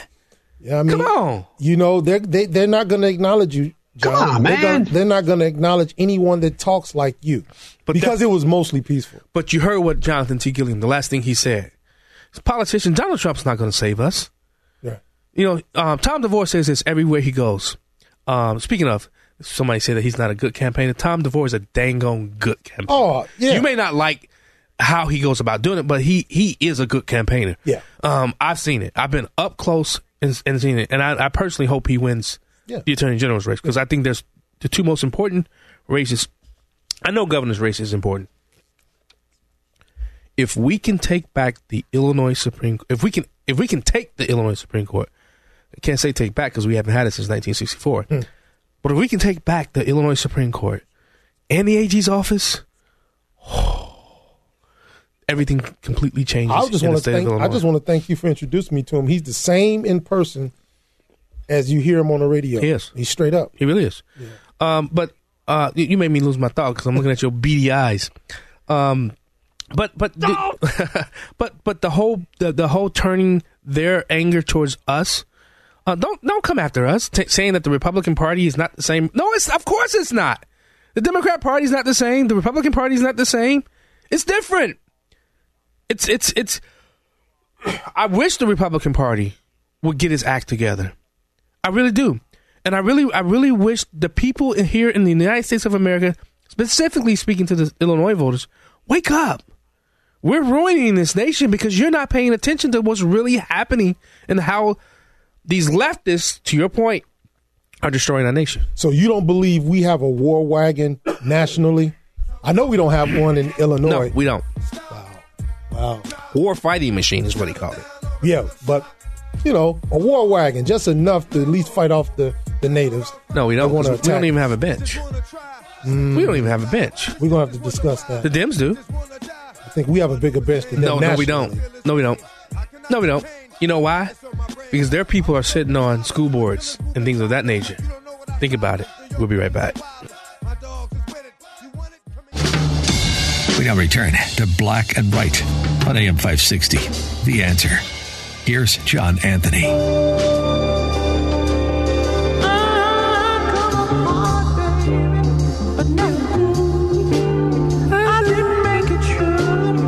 Who's that? I like him. Who's that? Mar- Who's that? It's Marvin Gaye. I like him. Oh, okay. Welcome back to Black and Right Radio on AM 560. The answer. I'm your host, John Anthony, live in studio. Um, I won't say who, but somebody from this station was at uh, uh what's that? What's the the band? The white band? Um, kid, not um. White band. Oh man, man, look, I know they yell. Know, One of them's yelling. Wait, what's the um the name of the band? The old bands from the nineties, eighties or nineties? Nineties, man. The the Kid Rock band, the kid the kid bands. Ah, Uh, oh, are they black or white? New Kids on the Block. Oh, what's wrong with New Kids on the Block? I know. I, I when I saw it, I thought about you.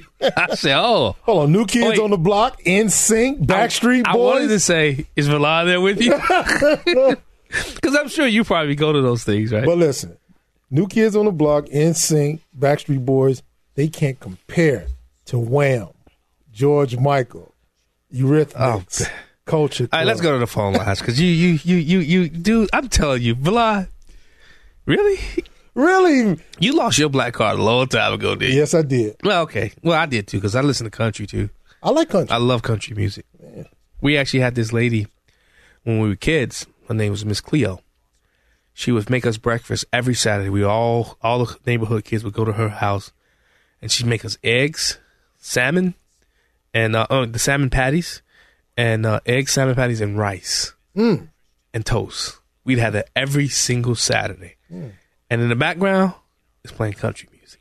George Strait. So George Strait, um, a, a lot Steve of, Black. Wait, listen. Wait, let me, let me can, I, can I get to the point? And that's that's when I started listening to it and I actually liked it. So let, let's go to the phone lines. Let's go to Earl from Ottawa. Earl, welcome to Black and Right. First time caller, long time listener. Thank, you. sir. Thank you so much. I just want to address the, the vouchers for the school choice. I agree. Milton uh, Friedman and Thomas Sowell, great economists, Yes.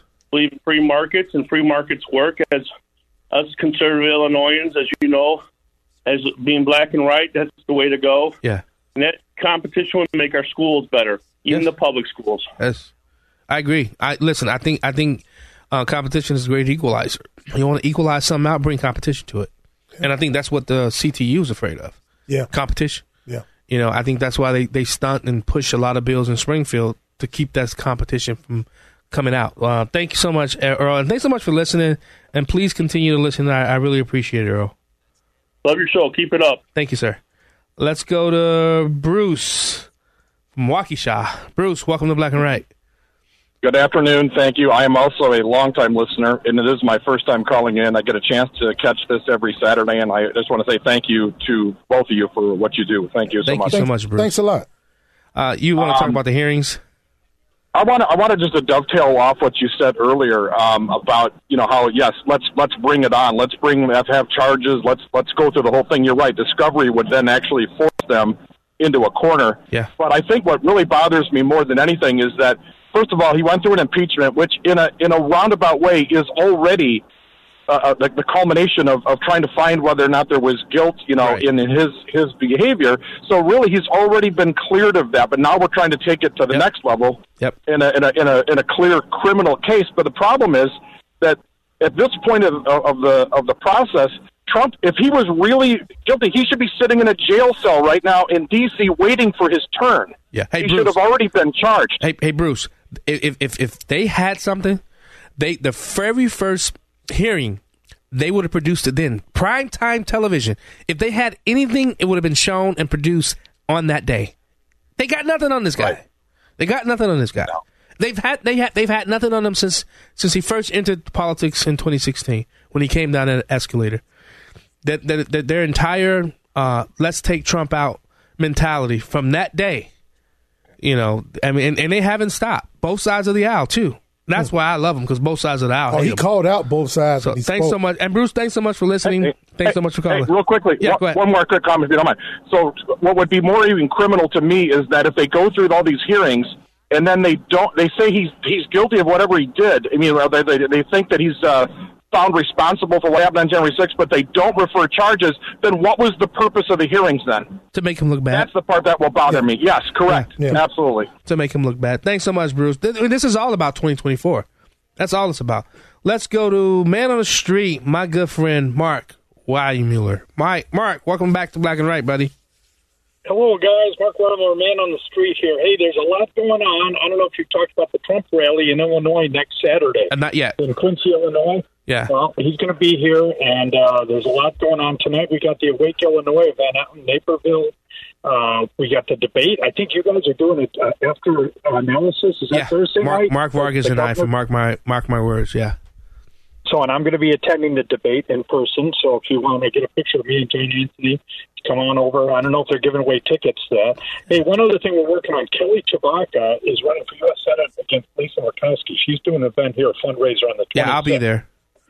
Oh, good, good. So it's it's funny. Uh, she's coming to Chicago, even though we're getting involved in Alaska politics. Yeah. So uh, a lot going on, and I'm uh, I'm just came from the Cub game. I'm catching some baseballs out here. How many so you catch? When are you coming down? when are you and Red Velvet going to come? I don't know. How many you catch? How many you catch? We got we got we got, we got 30 seconds. How many did you catch? Well, I caught two yesterday, and I shanked one. Oh my gosh! Oh, you bum. Coming right to me, and uh, it was it was uh, it was embarrassing. But I, I gave uh, both balls to kids, and I uh, uh, I, Look at uh, you. It was it was a it was a lot of fun. So, but I, I want you guys to come down just to see what it's like. Uh, you know, get out of the suburbs, come on down to Chicago, and uh, it's great around Wrigley Field. It's, just, Oh yeah, I, I. I'm a I'm a Chicagoan. Come up through Chicago, brother.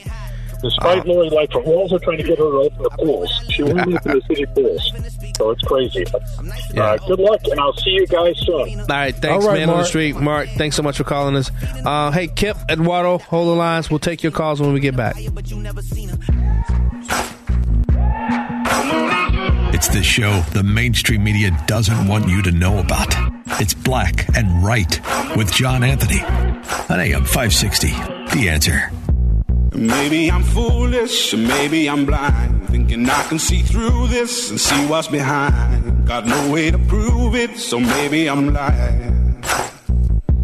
But I'm only human. Welcome back to Black and Right Radio on AM 560. I'm your host, John Anthony, live in studio with the troublemaker. I stand corrected. Trump came down the escalator in 2015. Please forgive me. Mm. I stand corrected. You know, I have no problem um, speaking truth. I mean, you know, correcting myself. If I have fire. well, that's okay. Well, just like I did last week. What? what that's, Nancy Pelosi. That's okay. You did not mess up one word today. I did. What'd you What'd you mess up? Criminality. No, you say criminality. I, I, I did. I kind of stuttered though. No, I thought you came out. No, deterioration. That's No, I think it, today, Junior. no, you got deterioration out correctly. Oh, you're right. In Right. its That was a good one. Yeah. Criminality. Let's go back to the phone line. Let's go to Eduardo from Midway. Welcome back to Black and Right, buddy. Hey, how's everybody doing? Uh, live here from uh, Navy Pier, ready for the uh, Grand Prix. The Oh, nice. Grand Prix. Nice. Oh, yeah, and then I'm going to Taste of uh, Randolph. You know, I got an email this week saying we're moving next door to a uh, building because, you know, everybody's working from home. I just saw a program on the German news, uh, Frankfurt, Germany. They're going to make all that office space over there in downtown Frankfurt, and they're going to turn it into green space. Uh, into Something green about space? educating. yeah, because it's an office building. It looks very. I uh, looks like a ghost town. Nobody's there. Wow. So they're gonna make it into like green space or something else. Uh, nothing about like trade schools or you know educating people. You know, so they can uh, get acquired skills and you know do something good for their lives. Yeah. But the green space. That's that's that's like the ultimate answer to all problems. Gas, inflation, you know, price controls. Yeah. Let's do something like that. You know, that's their answer. That's unfortunate. I agree. Thanks so much for calling us, Eduardo. All right, guys. Yeah, somebody we haven't heard in a, from in a while. Yeah. Uh, Verlon. Thought he was mad at us. Kip, what's going on, buddy? What's up, Kip? Yeah, hey, hey, guys, great to hear from you here. Listen, let me get right to it because I I got it kind of organized in my mind. We are. I like the guy that with the book that you just had on before you were taking calls. Uh, he's straight on, and you guys been straight on. The pastor I hear is gone. Well, listen, man, we're in a fight with the the the, the spirit of the air, which is evil, and now it's showing itself so more that more and more people in America are waking up to the evilness of some people that are dressed as sheep that are actually ravenous wolves. Yeah. And you look at what's been going on, like what you had said with Trump. Trump, he's never done anything wrong. The, the, the devil, the devil in these people have brought out the evil of a man that if he was as guilty as they say would be behind bars. Yeah. This man has never done nothing but protect himself from the ravenous wolves that are in society. And what happens uh, is happening right now are these ravenous wolves are in charge of our freaking country. Yeah. They're all over. We're at war with the spirit of them. We're not wa- at war with their peep, that them as a person. We're at war with the spirit in the air. How do you And defeat? We have Kip, been for Kip, years. Kip, how do you defeat this evil, real quick? You, you defeat them by voting the evil ones out. And if people really are waking up, they know what to do. People aren't stupid. These people aren't stupid. Yeah. They're evil. Thanks so much for I mean, hey, ribs and chicken tomorrow with loaded Yeah. frickin' potatoes and loaded baked beans, Chip, we man. gotta go. And I'm not kidding you. I already got a couple chickens brining right now. All right, we gotta go. um, you know, he's right, but you know, some will argue with with with lack the lack of voter integrity. It's hard to vote these people out, and that's a fair point. I say it all the time. It's a fair point. Yeah. I mean, you, YouTube has canceled me because we've talked about, you know, not not having voter integrity. Yeah. So there's that. Hour three, hour two done. Hour three coming up next. Prepare to have your mind opened. The lies of the mainstream media are about to be exposed, and the hypocrisy of the left is about to be revealed. This is a revolution in how you think about politics, race, and culture. You've tuned into Black and Right with John Anthony on AM 560. The answer. I'm coming in.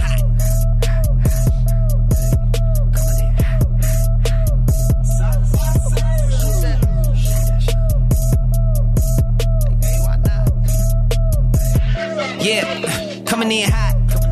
Just like the fajita. I write what I live. My life in the speaker. I'm nice with the flow. Welcome back. Hour three. Black and Right Radio on AM 560 The Answer. I'm your host, John Anthony, live in studio with my good friend, the troublemaker himself, Verlon Galloway. Uh, if you missed the first two hours of the show, head over to 560theanswer.com. Go over to the podcast section, download the podcast. Trust me, you'll enjoy it. Um, Verlon, um, this governor's race is gonna. I, I think it's gonna be tighter than what the what what the posters are, are showing. I think one of the reasons why it's going to be ti um, tighter than than what the posters are showing is because most people won't tell you uh, who they're going to be voting for. Mm-hmm. You know, um, I mean, you've seen you've seen the polls uh, from each one of the camps that you know they're in. Um, in they're leading. Richard had one. Richard Irvin had one. What couple of weeks ago. In the beginning, but he, but, but talking- wasn't like three weeks ago he had a poll that says showed that he was up he was he was leading by seven two points. Two points. Two points. And Darren Bailey came back with a poll showing that he was up, what, about six, seven points? No, uh, 11. 11. 11. And I don't know if you saw the recent poll uh, that um, uh, gubernatorial candidate Jesse Sullivan put together. Uh, he was neck and neck with Darren Bailey. Wow. Yeah. Uh, you know, you got to give it to me. What did I call at the beginning of this gubernatorial race? Dark horse. Who who did I say was the dark horse? You said Jesse Sullivan was the dark horse, man. And what did I say? You said you better watch him. I mean, he's got the look, he's got it all put together. And I said, well, I don't know. And uh, guess what? He's right there. And and so that means my prediction came true, right? Well, you didn't bet, so guess what? Well, I don't mean, owe you. oh, I don't owe you. three martinis. No, we do. You no, I don't owe you three martinis. okay, you're right. You're right. You're right. You you don't owe me three martinis, but it is what it is. Um, but I, I've I've actually been to a few of his events, and um, the the very first one that I've been to uh, that I went uh, attended, um, I saw a different one, different Jesse Sullivan. It was almost as if something clicked, and he started understanding why he was running and the fire that was in his belly when I went to the last event, I was like, "Who is this guy?" And it, it- that was even that was that was after even I, I made the prediction that he, he'd be the dark horse, and I was like, "I gotta have him on the show." And you know, Kathleen Murphy and I are, are really good friends, and that's why I invited candidate for governor of the state of Illinois, Jesse Sullivan, onto the show today. Jesse, welcome to Black and Right Radio. Yeah, hey, John Anthony, thanks so much for having me. It's so awesome to get to be here with you and your listeners. Yeah, thank you thanks so for much. picking me as the dark horse. People said I was crazy. People said, nah, it's going to be Rabine. I said, no, I'm telling you, I see something about Jesse Sullivan that sticks out to me. And um, I think we were at Judson College, one of um, the event with Mark Vargas, and I was sitting talking with Jesse, and I heard something, and and I mean, he even asked me for some advice about a few things, but it was something about his passion for his for, and his love for God that really really pushed me. And you know, some people say, "Well, you shouldn't you shouldn't push religion in politics." I I, I differ. I, I disagree. I think that's what's been wrong. That's what's been missing in our politics. And that's why I wanted to have you on, Jesse, because I want people to get to know who Jesse Sullivan is away from your your your your um your opponents attacking you, Yeah. trying to label who Jesse Sullivan is, away from any and everybody's trying to say who Jesse Sullivan is. Talk to the black and white listeners. Who is Jesse Sullivan? Oh, you said it, man. God is front and center in my life. He's the center of everything, and uh, and I really truly believe that I've been called to step in to do this, not to win, uh, but I've been called because I feel like God leads and we follow, and uh, my home is under attack, and I just genuinely feel this way that the far left is winning right now because they're trying to remove God from our politics. Yeah. And I want to bring God back to the center, front and center. And these faith values that we love and live by, it is in a very it is a very intentional effort and design that the far left is going through through our education system and elsewhere to say we are going to insert a different set of values, not these faith values. This new sex ed bill, you know, that's come through, I just was rereading all of it, and it is very intentional design to move God, the nuclear family, respect in, for marriage, for uh, fatherhood. Um, these principles are just they're being removed from our society, and that's why we're going downhill. And if we're going to get everything back, we got to get back to our faith values and our family values again. So that's why I'm running. And uh, yeah, the more people get to know me, Kathleen, this campaign, the more they see this is actually what we want for Illinois. That's actually what's going to save our state. Yeah, if you're just joining the show, we're talking to candidate for governor Jesse Sullivan, um, Pastor Bland, and you know him very well. Um, he was he was um, just on the show for the first hour, and he's talking about Grace Association. Uh, and I, do- I do know that you just came out with an education plan. Share with the, share with our listeners what that plan is, and how do you plan to implement that? Should you be you win um, the primary and then you beat Pritzker? How do you plan to implement that education plan?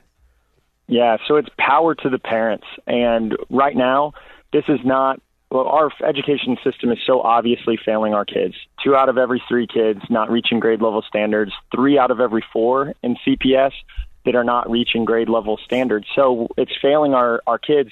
Here's why it's not a problem of money, it's a problem of power. Yeah. The Chicago teachers unions and these union bosses, special interests, they have all the power in the system. They have all the Democrats in their hip pocket. Uh, they they get anything they want. They don't have our parents, our children, even the teachers' best interests in mind. And so, here's what we are calling for: is school choice. I'm a free market capitalist. I'm uh, I believe in competition. I'm also a father to young kids that have skin in the game. We got to give parents choice. Where do you want to send your kid to school? Your tax dollars should follow your Amen. child. You want to send them. You want to send them to a private school, a charter school. Um, you want to homeschool your kids. Like you should be able to have that opportunity, especially when this indoctrination and ideology is being pushed. And so I call for getting this garbage out of our classrooms. Um, you know, this is one of the biggest differences with Darren Bailey and myself. Uh, he went on Fox News and said, you know, I disagree with what's being taught, but if lo- at the local level and local school boards, they get to make the decision. If they want to teach this ideology, then I'm going to let them. Well, I am not going to let them. I refuse to allow these state dollars to go towards teaching indoctrination and ideology in the classroom. And so I'm going to be a fighter, you know, for my kids and for yours to get this stuff out of the classroom. Hello, sir. Uh, who you've answered almost every last one of my questions. So I'm gonna start out by saying I've seen your commercials, I saw you your debate, and I've heard everything you've just said right here on this show. So I don't need to ask you any questions about your principles and your core values. I like everything that you just said. So let's skip past what you believe, and I'm gonna ask you if you're governor, what would be your one, two, three step plan uh, for Illinois to get us back on track? Yeah. So number one is executive orders, you know, day one stuff where it's like no more mask mandates, no more vaccine mandates. They're going to try to push more of this stuff because that's what the Democrats do. So executive orders that prioritize liberty and freedom again. We're also going to uh, change out agencies. The Board of Education that's causing all this ideology stuff, I'm going to clean house. Uh, the governor has the appointees there. I'm going to clean house. Same with the Prisoner Review Board. Um, so day two stuff is the agencies. We need to bring in, in best in class talent who are actually held accountable for results. So I'm a foster parent, and the DCFS system is broken. I've seen it firsthand. 20,000 of our most vulnerable kids. It is criminal wow. how poorly that agency's run. It's once again not about money. That's always the Democrats' answer. Let's throw more money at the problem. The problem is, with the system is accountability uh, in the system for results. And so I'm going to bring it in the agencies. Lastly, then you come to uh, actually proactive agenda that you need the legislature for. One, ideally, we'll have veto power, um, you know, to be able to say Right. no more. And I'm the only candidate in the race who has signed a taxpayer protection pledge, which says I refuse to raise taxes on the people of Illinois. I won't do it. I'm so surprised no other candidate in this race has signed that pledge. You would think in a Republican primary, every candidate would sign it, and they would say we don't have a revenue problem, we have a spending problem in the state. But I'm the only one to put my word behind that, and uh, and so you know, getting back to you know working with the legislature, repealing this anti-police bill that's in place uh, that's coddling criminals. Yeah. Um, is number one on the list, and then trying to work towards school choice, like we were talking about, and uh, lastly is around our budget. We got to take on the pension crisis. Amen. Oh yeah. Hey, hey, um, Jesse, do you mind holding on for one more segment? I mean, um, it, it won't be Let's do long unless you want to. Um, but No, let's do it. All I'm right. here. Thank you so much, Jesse. Uh, we're talking with Jesse Sullivan, candidate for governor in the great state of Illinois. Um, I, I got a, a few more questions that I really want uh, because I, I, I really like Jesse Sullivan. I I, like really, really do. you like listen to Black and Right. We'll be right back. Let's get it to him, baby girl. Hey. Black and Right continues on AM 560. Once again, here's John Anthony.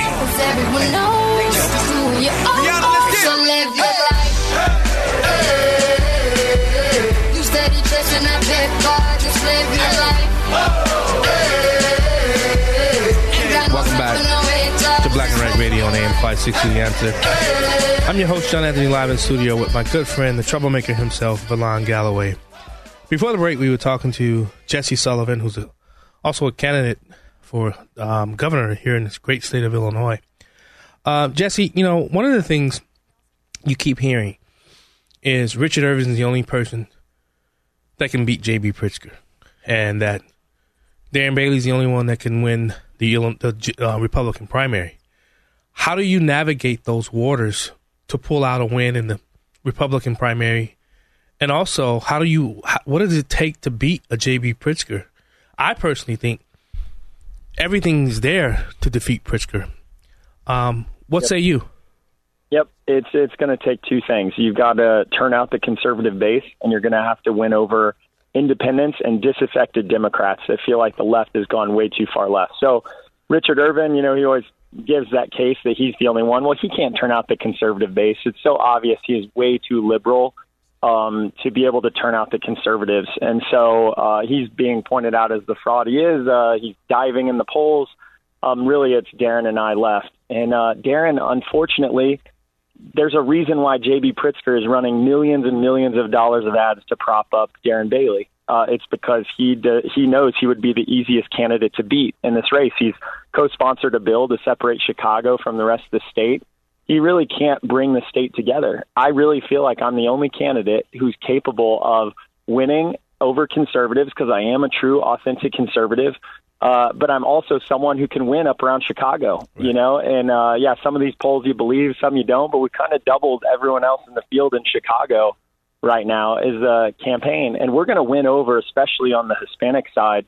You know, I my wife is Hispanic, our kids are. Yo puedo hablar en español. Like uh, I've been talking with small business owners, they are pro family, pro faith, pro small business. Uh, they're ready for an alternative to JB Pritzker. And uh, really, what the terrible Democratic Party and the far left has done to our state, to our community. And so, yeah, I think we can really win this thing. And I truly believe I'm the only candidate that can do it. Yeah, and, and, and to- to go back what you just said, I am a true conservative. I, I, I really hate when you hear people say, "Well, they were a Democrat before." Verlon was too. He voted for Barack Obama. Oh no, I ain't never. Don't have me go. Almost lost my composure. I'm sorry. You made me cough on that. I was drinking water. Uh, I'm just kidding. But but I, I I I really don't like that water went down the wrong way. Uh, when people say uh, I was I'm a former Democrat. I, I saw the I saw the light. I saw my way. Um, I I look at your at your website. I listen to you talk. I see nothing that would tell me that Jesse Sullivan is not a true conservative. How, how- how do you fight back and push back against that narrative that some of your opponents are trying to paint on you? Yeah, well, I'm an outsider to the whole political system. You know, I grew up, I'm a sports family, not a political one. So we were watching the Chicago Bears fighting Illini. Like, I didn't know what a Democrat and Republican was until I was a junior in college. Right. Uh, you know, the back in college, the Democrats, they lie and say, hey, we are the ones who care about people in need and poverty. I, I learned no handouts create dependency. They don't create freedom and opportunity. It's actually the conservative values that help lift families up out of poverty, creating jobs, growing the economy. So, you know, I am I am someone who can make that argument and win over these disaffected Democrats and independents uh, that have kind of bought into that Democrat lie, but are sitting there saying, "Well, what do I have to show for it?" You know, the Democratic Party always pretends like they're the compassionate ones, but they don't get good outcomes uh, for families in need. So, you know, I am a true conservative. I grew up working on a farm in central Illinois, uh, very pro life. You know, my wife and I are foster parents because we want to live our pro life values, pro Second Amendment. I have an M9 Beretta, same model, a weapon I carried over in Afghanistan to protect my family. Yeah. Uh, I'm I'm going to fight for for these conservative values, and uh, and so I am a true conservative. It's really the best lies money can buy, coming from Richard Irvin and and others who just want to paint me as something I'm not because I pose a threat. Right. Well, I, I want to start off by saying I believe you. You you got the look, you got the whole package, and you walk the walk. So I got one. I got one question to ask you. A quick question. Yep. Okay, and I ask all the uh, the people running this question. When it comes to these agencies, I always ask them: Are they going to eliminate any agencies? And they say they're going to consolidate them. So if you're not going to eliminate, which agencies are you going to consolidate? Yeah, so we we've come up with a plan to reduce the budget by ten billion dollars. Uh, a major plan, and one number one is to fix our pension crisis because that's the one where you can save the most That's money true. in the budget by fixing it. Uh, number two, like you mentioned, consolidation is so necessary. We have more units of government than any state in the nation by an order of magnitude, and so um, that is hard work, you know, to consolidate. And uh, but I, there's so many administrative positions Yeah. uh, even at the school level where you know people don't want to get rid of their mascots, but being able to at the administrative level make things more consolidated and government really running a patronage and corruption audit from the governor's office line by line because we all know Mike Madigan he built this in and designed it into the system. He's been ruining Illinois longer than I've been alive. We need somebody who doesn't owe anybody anything in this system who's going to go through it line by line say is this necessary? Was this a corruption patronage hire, uh, a unit of government, and get rid of it? And so I commit to doing that when I get into office. Yeah, and and, and Jesse, a, a lot of people talk about the the one of the paths to victory for Republicans running in the um, state of Illinois. You have to win some of the college counties, but you got to win at least twenty to twenty two percent of Cook County. Uh, Blexit, one of my YouTube um, listeners, uh, says you have to win the black vote. Richard Irvin is the only Republican who acknowledges the black vote. Uh, I would I would have to disagree with um, Ble- uh, Blexit because I was actually at the Union League Club of Chicago when Jesse Lee Jesse brought in uh, a, a young mother who had lost her son um, to to, Mm. to being shot in the city of Chicago. Um, so, Oh, Jesse, man. what, what is your plan in the black community? How do you how do you? Uh, I know Verlon. Verlon does not like identitarian politics, but but Yes. but but but you do have to at least, at least acknowledge that you know there are a lot of pe- I believe there are a lot of black people who feel disenfranchised right now by the politics in the state of Illinois, and they're looking for somebody to at least acknowledge who they are. What is your plans to, to address those issues in uh, in this upcoming election? Yeah, well, our diversity in our state is a good thing. It's a beautiful thing. Like in my own family, I mentioned, you know, my wife and and uh, children that are Hispanic. Well, I have a black foster daughter and foster grandchildren, and so to me, that diversity is something beautiful. Uh, when it comes to the policy areas, two very specific policies that I think are winning issues uh, that are going to really make the big difference, and it's the civil rights issue of our day, and that is school choice. It is going to mothers and saying, how do you like to send your kid to that underperforming public school right here? How would you like to send them to a better school? um, and giving them that option and choice. School choice is such an important issue because education is the pathway out of poverty and generational cycles of it. And the other one is crime and public safety. You mentioned Angela. She lost her four-year-old boy that was shot in the head two times in in his own home Yeah. and it's uh it's a tragedy. And and no one wants this crime around. Right. they want someone who's going to stand up strong and say no more. Uh we're going to recall Kim Foxx and get her out of office and push for those recall efforts. We're going to we're i i served over in afghanistan as an army civilian and part of my job was helping set up local police forces. It's Yeah. why you know these um sheriffs around the state have gotten behind me and we are going to crack down on crime again Amen. Well, I, uh, you're the one candidate that I didn't have too many questions for, so I'm just going to part by saying, hopefully one day I meet you in person. Maybe I'd love that. Maybe it'll be if it comes down between you and JB. And, and, and Jesse, I want to give you one minute to give your pitch to the state of Illinois voters why they should vote for Jesse Sullivan. You got 45 seconds. Great. We, we have a corrupt state that's failing us. We need an outsider who does not owe anybody anything to step in there and get rid of it. I'm ready to lead on day one. I've got experience over in Afghanistan helping set up local police forces. We're going to crack down on crime. You know, when it comes to being a father to young children, we're going to get indoctrination garbage out of our schools and get excellence back in. I'm a business guy, an entrepreneur. We've helped create jobs around the world. We're going to create the jobs of the future right here in Illinois. And what it most importantly, we need a person rooted in a set of values. For me, it's my Christian faith. And I'm going to bring those faith values and family values back into office. And we're going to make Illinois a state we can be proud of again. Amen. Where can people find you? What's your website, social media? You got five yeah, seconds. Yeah, so Jesse JesseSullivan.com. We're surging in the polls. Please jump on board. Vote for us on June 28th. Jesse Sullivan, thank you so much for joining Black and Right. Uh, Hey, look forward you. to look forward to future future meetings with, with you, sir. Hey, you called it early. That's got it right. We'll be right back. Back to Black and Right with John Anthony on AM 560. The answer. I'm on the loose, whoa, whoa, whoa, making moves. I need some room. Whoa, whoa, whoa, thought we cool. Welcome back. a assume. to Black and Right Radio on AM 560 The Answer. I'm your host, John Anthony, live in studio. I, I swallowed that water wrong earlier today and still just. Well, you know when you got dry mouth, you trying to talk. No, but it went down, went down really quick. Mhm. And then you made me laugh with it. And oh, God, I, I don't like your bum. Oh, I'm sorry. So you're gonna, you're gonna, you're gonna end up getting a strike. You keep on with that bum. What, stuff. you bum? They bumped. They struck you last time. I'm not saying you bum. Do you know what you bum? You, know said what you're a bum. I know what it means. No, beautifully, uniquely made. That's that's the name. I, that's the my kids. Yeah, my kids like you know. I I taught them to signify each other with that. You said that all the time. I know. But then was it, it was YouTube? It was either YouTube or No, Facebook. it wasn't because like of it wasn't because of you, bum. It wasn't. No, you bum. hey, I, I I know you want to talk about the attack on Father's Day. Yeah. Um, before we do that, I just had to play this cl- hilarious clip I heard on uh, TikTok. Uh, let me set it up. You know how Trump predicted pretty much everything that would would, would happen to a with a Biden presidency. I mean, everything. I'm like Katt Williams. Everything. He he predicted everything, and I want to I want to play this little short clip, and then uh, we discuss it, and then we'll go on to talk about your father, uh, um, the attack on Father's Day. But I, what what did you think about that Jesse Sullivan interview?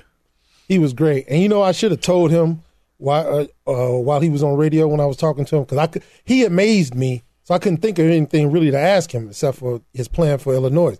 But you know what? I love a candidate that will stand up for what he believes. That, I didn't. I couldn't even ask him anything about values because he came out the box with. it. Yeah. So I I, I like him. I like the guy. Look at you. I, I swear to God, I hope I can sit in this room with him and just you know talk to him. uh, Man Go to to one of these events then. I am. I mean, you can't vote for anybody. You Indianian. I can still like people. What do they call you guys? Uh, a Hoosier. You know how we we Illinoisans. Hoosier. Hoosier. A Hoosier. Hoosier what? Uh, Whatever. Hoosier. all right. I'm gonna play. Thank you. I'll be here all week. Um, I want to play this clip real quick, and then we we let's discuss it, and we'll go. This is amazing. Listen. Before I took office, there was a lot of folks out there, a lot of folks out there making some pretty bold predictions about how things would turn out. You might remember some of the predictions. They're coming for your guns, they're coming for your jobs, and they're coming for your freedom. They hate American energy, and Joe Biden will shut it all down. He's going to. Uh, that if, if I became president, Biden's elected, he will wipe out your energy industry. Another prediction that is my favorite one, I must add, is that if I got elected, Gas prices going five, six, seven dollars for a gallon. They flood your communities with criminal aliens, drugs, and crime while they live behind beautiful gated compounds. They try to take away your gun, Second Amendment. They want to take it away. Second Amendment. While they enjoy private security that's fully armed. I never understood that one. To spend trillions of dollars rebuilding foreign nations, fighting foreign wars, and defending foreign borders. So for all those predictions of doom and gloom six months in, here's where we stand. Do you want to use the word recession or depression? Think of the single mom struggling to put food on the table each month. You know, it's uh, it's sad. So if your primary concern right now is inflation, We could stop it in 30 minutes. when I took office, He finally went outside. He went to get an ice cream. look, the bottom line is this. I say you're not doing a very good job because he can't take any questions now from the press. I don't know. If, I don't know if people ta-da don't have retention or if they stuck on stupid. How many times can you hear the truth and live what this man is saying and it doesn't stick? I mean, literally, he said what we was going to go through, word from word, subject by subject, and people are still just upset with the man by the way he speaks, and you know, just they just they just hate him. What like this? This is not a matter of money. This is a matter of will. If the United States has $40 billion to send to Ukraine, we should be able to do whatever it takes to keep our children safe at home. Oh, like this? We don't have inflation because the people are living too well. We have inflation because the government is living too well. Where's the lie? There is no lie, but I just think that we have more sheep than people that want to step out there and lead. Explain sheep. I mean, They follow On- what on- they follow what Whoopi Goldberg and Hoffman and that idiot Behar and the rest of them say on TV. and now Matthew McConaughey, right? And now Matthew McConaughey. you see his? Already already said he's one of the beautiful people, but you know the beautiful people don't have anything to say. Have you ever dated a beautiful woman with nothing to say? That's Matthew Did you McConaughey. say beautiful people? Yeah, he's one of the beautiful people. I like your, I like your isms. your your your your, your Verlonisms.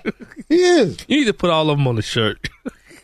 What's the guy? What's the guy? George Michaels. George Michaels. Red. You know what? What was what's the guy name that plays on uh uh, uh rescue? I don't know if it's. I think it's Rescue Nine One One Texas. He's the star. I don't Uh, know. You don't know the you know the, you know the guy Rob Lowe. Rob Lowe. He's I don't the have one, TV. Oh, I forgot about that. Well, he's the one that coined the phrase "beautiful people." He was like everybody either hates or attacks. He said it years and years ago. Everybody attacks the beautiful people. Yeah, and he have- was one of them. I don't have cable or regular television. You've had it when he said that. Long, I don't have it now. I, I'm just saying I don't have it. Oh, well, you just don't remember. So I don't I don't watch cable or television. I hear you. I have a streaming service. Well, Rob Lowe's a beautiful person. All right. Hey, attacks on fathers coming up. This is Black and Right with John Anthony on AM 560. The answer.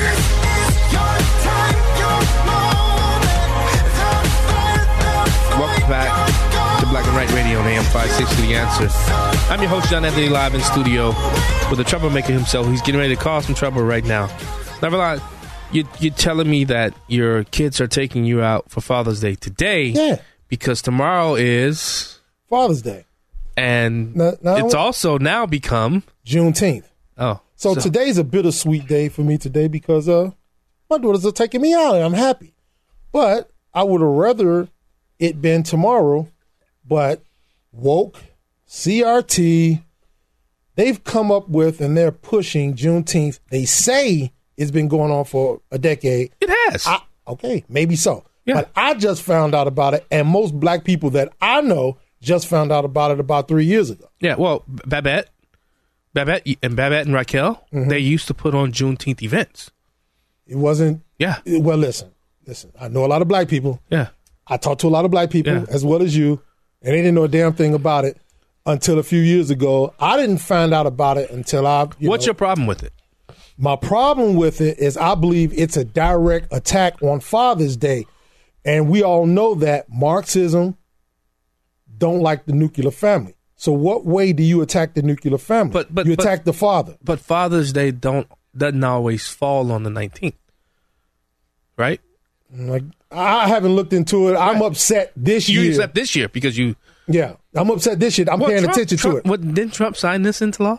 I don't know to make it a national holiday. I have no idea. Maybe you can you can check it out. I do believe I do believe um, Trump. Well, you know, this he, he listen. All politicians throw the side of bone, but we've already had Pride take away the whole month. right. This month is Pride Month, And they have- Okay. they have June No, and October, right? Think about it. Think about that. What? Why did they give this month to LGBTQ? And this is the date. This is the month that has Father Day in it. You think you think there's something sinister Yes, it's an attack on the father, on the male? on the male. Yeah, on the male. Because how do you how do you defeat the nuclear family? You take the father out of the home.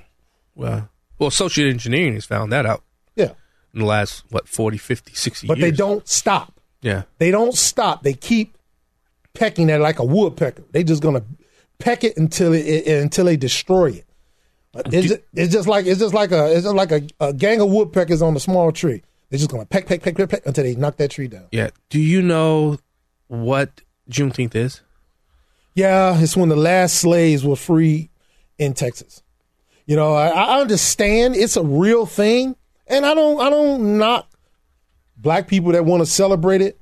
But today, this one day of the year, why not just celebrate Father's Day and let that Juneteenth holiday fall to the wayside? I understand it's a lot of women that don't want to celebrate Father's Day because they may have a deadbeat dad. Okay.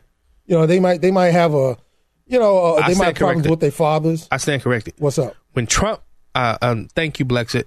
When Trump, Biden actually signed it into law. Thank you. Oh, I, God. I, I, but remember, Trump was trying to make it. I don't know what he tried to do with this thing. I don't pay attention to that. they didn't want to have Trump do any of that. Okay, fine. Uh, yeah, good, good. Fight back against this because it was, it's an idiotic, idiotic holiday as far as I'm concerned because every day is black. Yeah. Every day is black. Let's get over it. Every day is Black History. Every day. But do you have a problem with, with, with people celebrating it? I mean, you have a problem with it becoming a national holiday. yeah, Do you have a problem with people celebrating it? like I said, I don't knock people for celebrating it, but we already have a holiday today. Fathers have been disrespected for so long, for decades I on agree. top of decades. No, I agree with that. And I don't like them celebrating this holiday on Father's Day. We're just not getting a little bit of respect for this holiday. I'm a single father. I was I was a single father. My kids are grown now. And I think I should be respected for raising my kids. Yeah. You know, just like mothers are respected big time for raising Yeah. their Oh, kids. yeah. No, mothers, nothing interferes with Mother's Day. So I don't like it. I don't like it, and I and I and I look deeper into it. Mark Marxism is a direct attack on on the, Yeah, but I don't think that, I don't think this Juneteenth started as that because No, the Frederick Frederick Douglass Foundation, uh, Babette and, and Raquel, they've been putting this. They've been doing Juneteenth events here in the state of Illinois before anybody else was ever doing it, Well, I just want to see how many times did it fall. and they're on, Republicans. I know that, but I just want to see how many times did it fall on Father's Day. Yeah. I just don't like it. Babette, JP, if you're listening, uh, have Babette call in. I I would love to get Babette's um, understanding of that. Let's go back to the phone line. Gary, Gary from Naperville, Juneteenth. What do you wanted to talk about with Juneteenth? Hey, thanks for all you do. You guys are doing a wonderful job. I totally agree with the attack on fathers, and it's all it is a Marxist plot.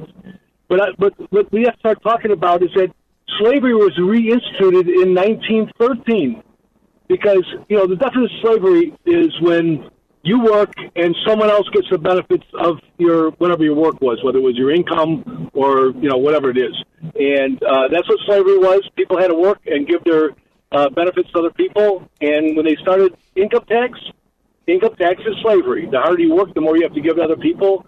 And so slavery is not ended. And so this idea of uh, picking one particular place in Texas for it to end, well, it was reinstituted, and we ought to talk about that. Yeah. All right. Thanks for Hey, thanks so much, Gary. Thanks so much for listening. Um, yeah, That's I a mean, good. That's a good perspective. But I see, I, I don't have the issue with with with Juneteenth that a lot of people have. I have a- I because because I I, I was Babette and hanging out with them with the Juneteenth. I've been to Juneteenth events, and uh, it was more the ones we went into was more of a under explaining what freedom is. Difference, right? Yeah, what, what, like I said, Texas, Texas slaves were the last ones to be freed. I understand why they celebrated but uh, not on my day. Okay, Marine, hold the line. We'll take your call when we get back. You listen to the Black and Right on M560 Answer. We'll be right back.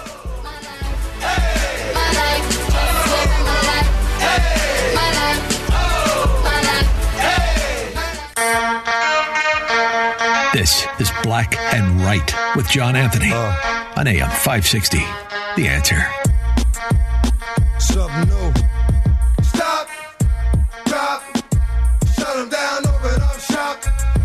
Oh, no, that's how rough riders roll. Stop, Welcome back to Black and Right Radio on AM 560 Answer. I'm your host, John Anthony, live in studio with the troublemaker himself, Verlon Galloway. Um, um, I agree with you, Marvin. Marvin says, I have issues with it being politicized. So, what is today commemorating slavery's ending in Texas? Wait, listen, it's not about the slavery thing. I like I said, I don't knock it. My problem is it's it causes a conflict between black people, especially fathers and mothers, because like today, today shouldn't be celebrated as Father's Day for me. It should be tomorrow, but yet their mothers celebrate Juneteenth more so than Father's Day. Really don't give a crap about Father's Day. So I have to celebrate my day a day early, and they're going to go off tomorrow and celebrate Juneteenth. So I just think it causes a, a rift. But but I also think at least what the the the, the way they the Frederick Douglass Foundation would try to phrase it frame it was that it was a reminder that the Republican Party freed the slaves. You know, Texas just didn't find out until two years later. Do you think America cares right now? No, no, I'm just telling you. Okay. The, you know what I mean? That's great. It, know but nobody's nobody's. Do, do you know how many people don't know that it was Republicans that freed slaves? Trust me, Republicans. You know that. They help civil rights. They help everything. But guess what? Yeah. Nobody's going to care now. Yeah, it's true. Well, some way, that's what started me on my journey. Because I, I had never never heard that in, in school. Mine was learning about the civil rights. Yeah. Republicans helping pass civil rights. More See, so I didn't than, learn that in school. More so than Lyndon Johnson signing it. I didn't even learn that in school. I did. I learned that. I went on my own self discovery after having a conversation with a with a with an old black man, and he was a Republican, and I'm like, whoa, that's what started me. Like, wait a minute, maybe me being part of this Democrat, um, some would call it plantation. Um, I need to change how I'm looking at life, Well, and I, I- started it. And I, I'm not. I told you I'm from the 21st Ward, Chicago. Well, I knew it because Rush talked about it all the time. Yeah, well, and then that's somebody he hit me up to Rush. Right. And then Kevin McCullough, who used to be on this this airway, AM five sixty. And then Sandy Rios, who was also on this airways.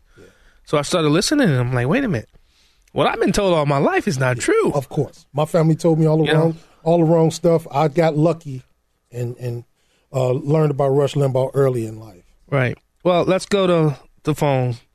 Maureen from the South Side.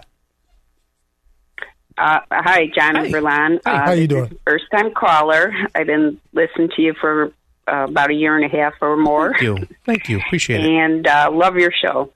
Uh, my question is I, I don't know if you know or not about Jesse Sullivan. Um, do you know if he approves or disapproves of sanctuary cities? Oh, that would have been a good That would have been a great question. I thought That, that could have. That's normally that's your alley. Why he, he mesmerized me, man. I mean, I was smitten. Oh, you. Oh, he he was like the cobra snake. You know, you were. I was smitten. yeah, I was mesmerized. Uh, I don't know. I don't know, Maureen. Um, that's that's a question. Yeah, because a lot of them have a lot of good points, but then I know I think Max Solomon was the only one that really said that you know he was against i- i- sanctuary cities. I mean, uh, we're all for legal immigration and Yeah. stuff, but uh, I'm not too fond of you know. Uh, yeah. how can they say sanctuary city when uh, they're here illegally? I agree. I mean, what part of Maureen, I'm sorry. I'm sorry. Maureen. Thank you so much for calling, but we gotta go. Thanks so much. Thanks so much for listening. Please continue to call. Uh, I want to thank everybody: Jesse Sullivan, Pastor Bland, Jonathan T. Gilliam, you, Pistol Pete. See you next week. Three star general Michael J. Flynn, head of the Pentagon Intelligence Agency, knew all the government's dirty secrets. He was one of the most respected generals in the military. Flynn knew what the intel world had been up to. He understood its funding. He ordered the first audit of the use of contractors. This set off alarm bells. The explosive new documentary, Flynn, Deliver the Truth, Whatever the Cost, uncovers the facts behind this scandal. Flynn told the truth. He was the most dangerous person for Donald Trump to hire. I find out the worst enemy that I'm going to face in my life is right here in America. They took my assessment and they wanted me to change it. And I was like, I'm not changing it. They had to get rid of Flynn. With in depth interviews, archival footage, and never before seen personal records of the man behind the headlines. I just felt like I was drowning. Flynn, Deliver the Truth, Whatever the Cost. Available now. Watch it today. Go to salemnow.com. Salemnow.com.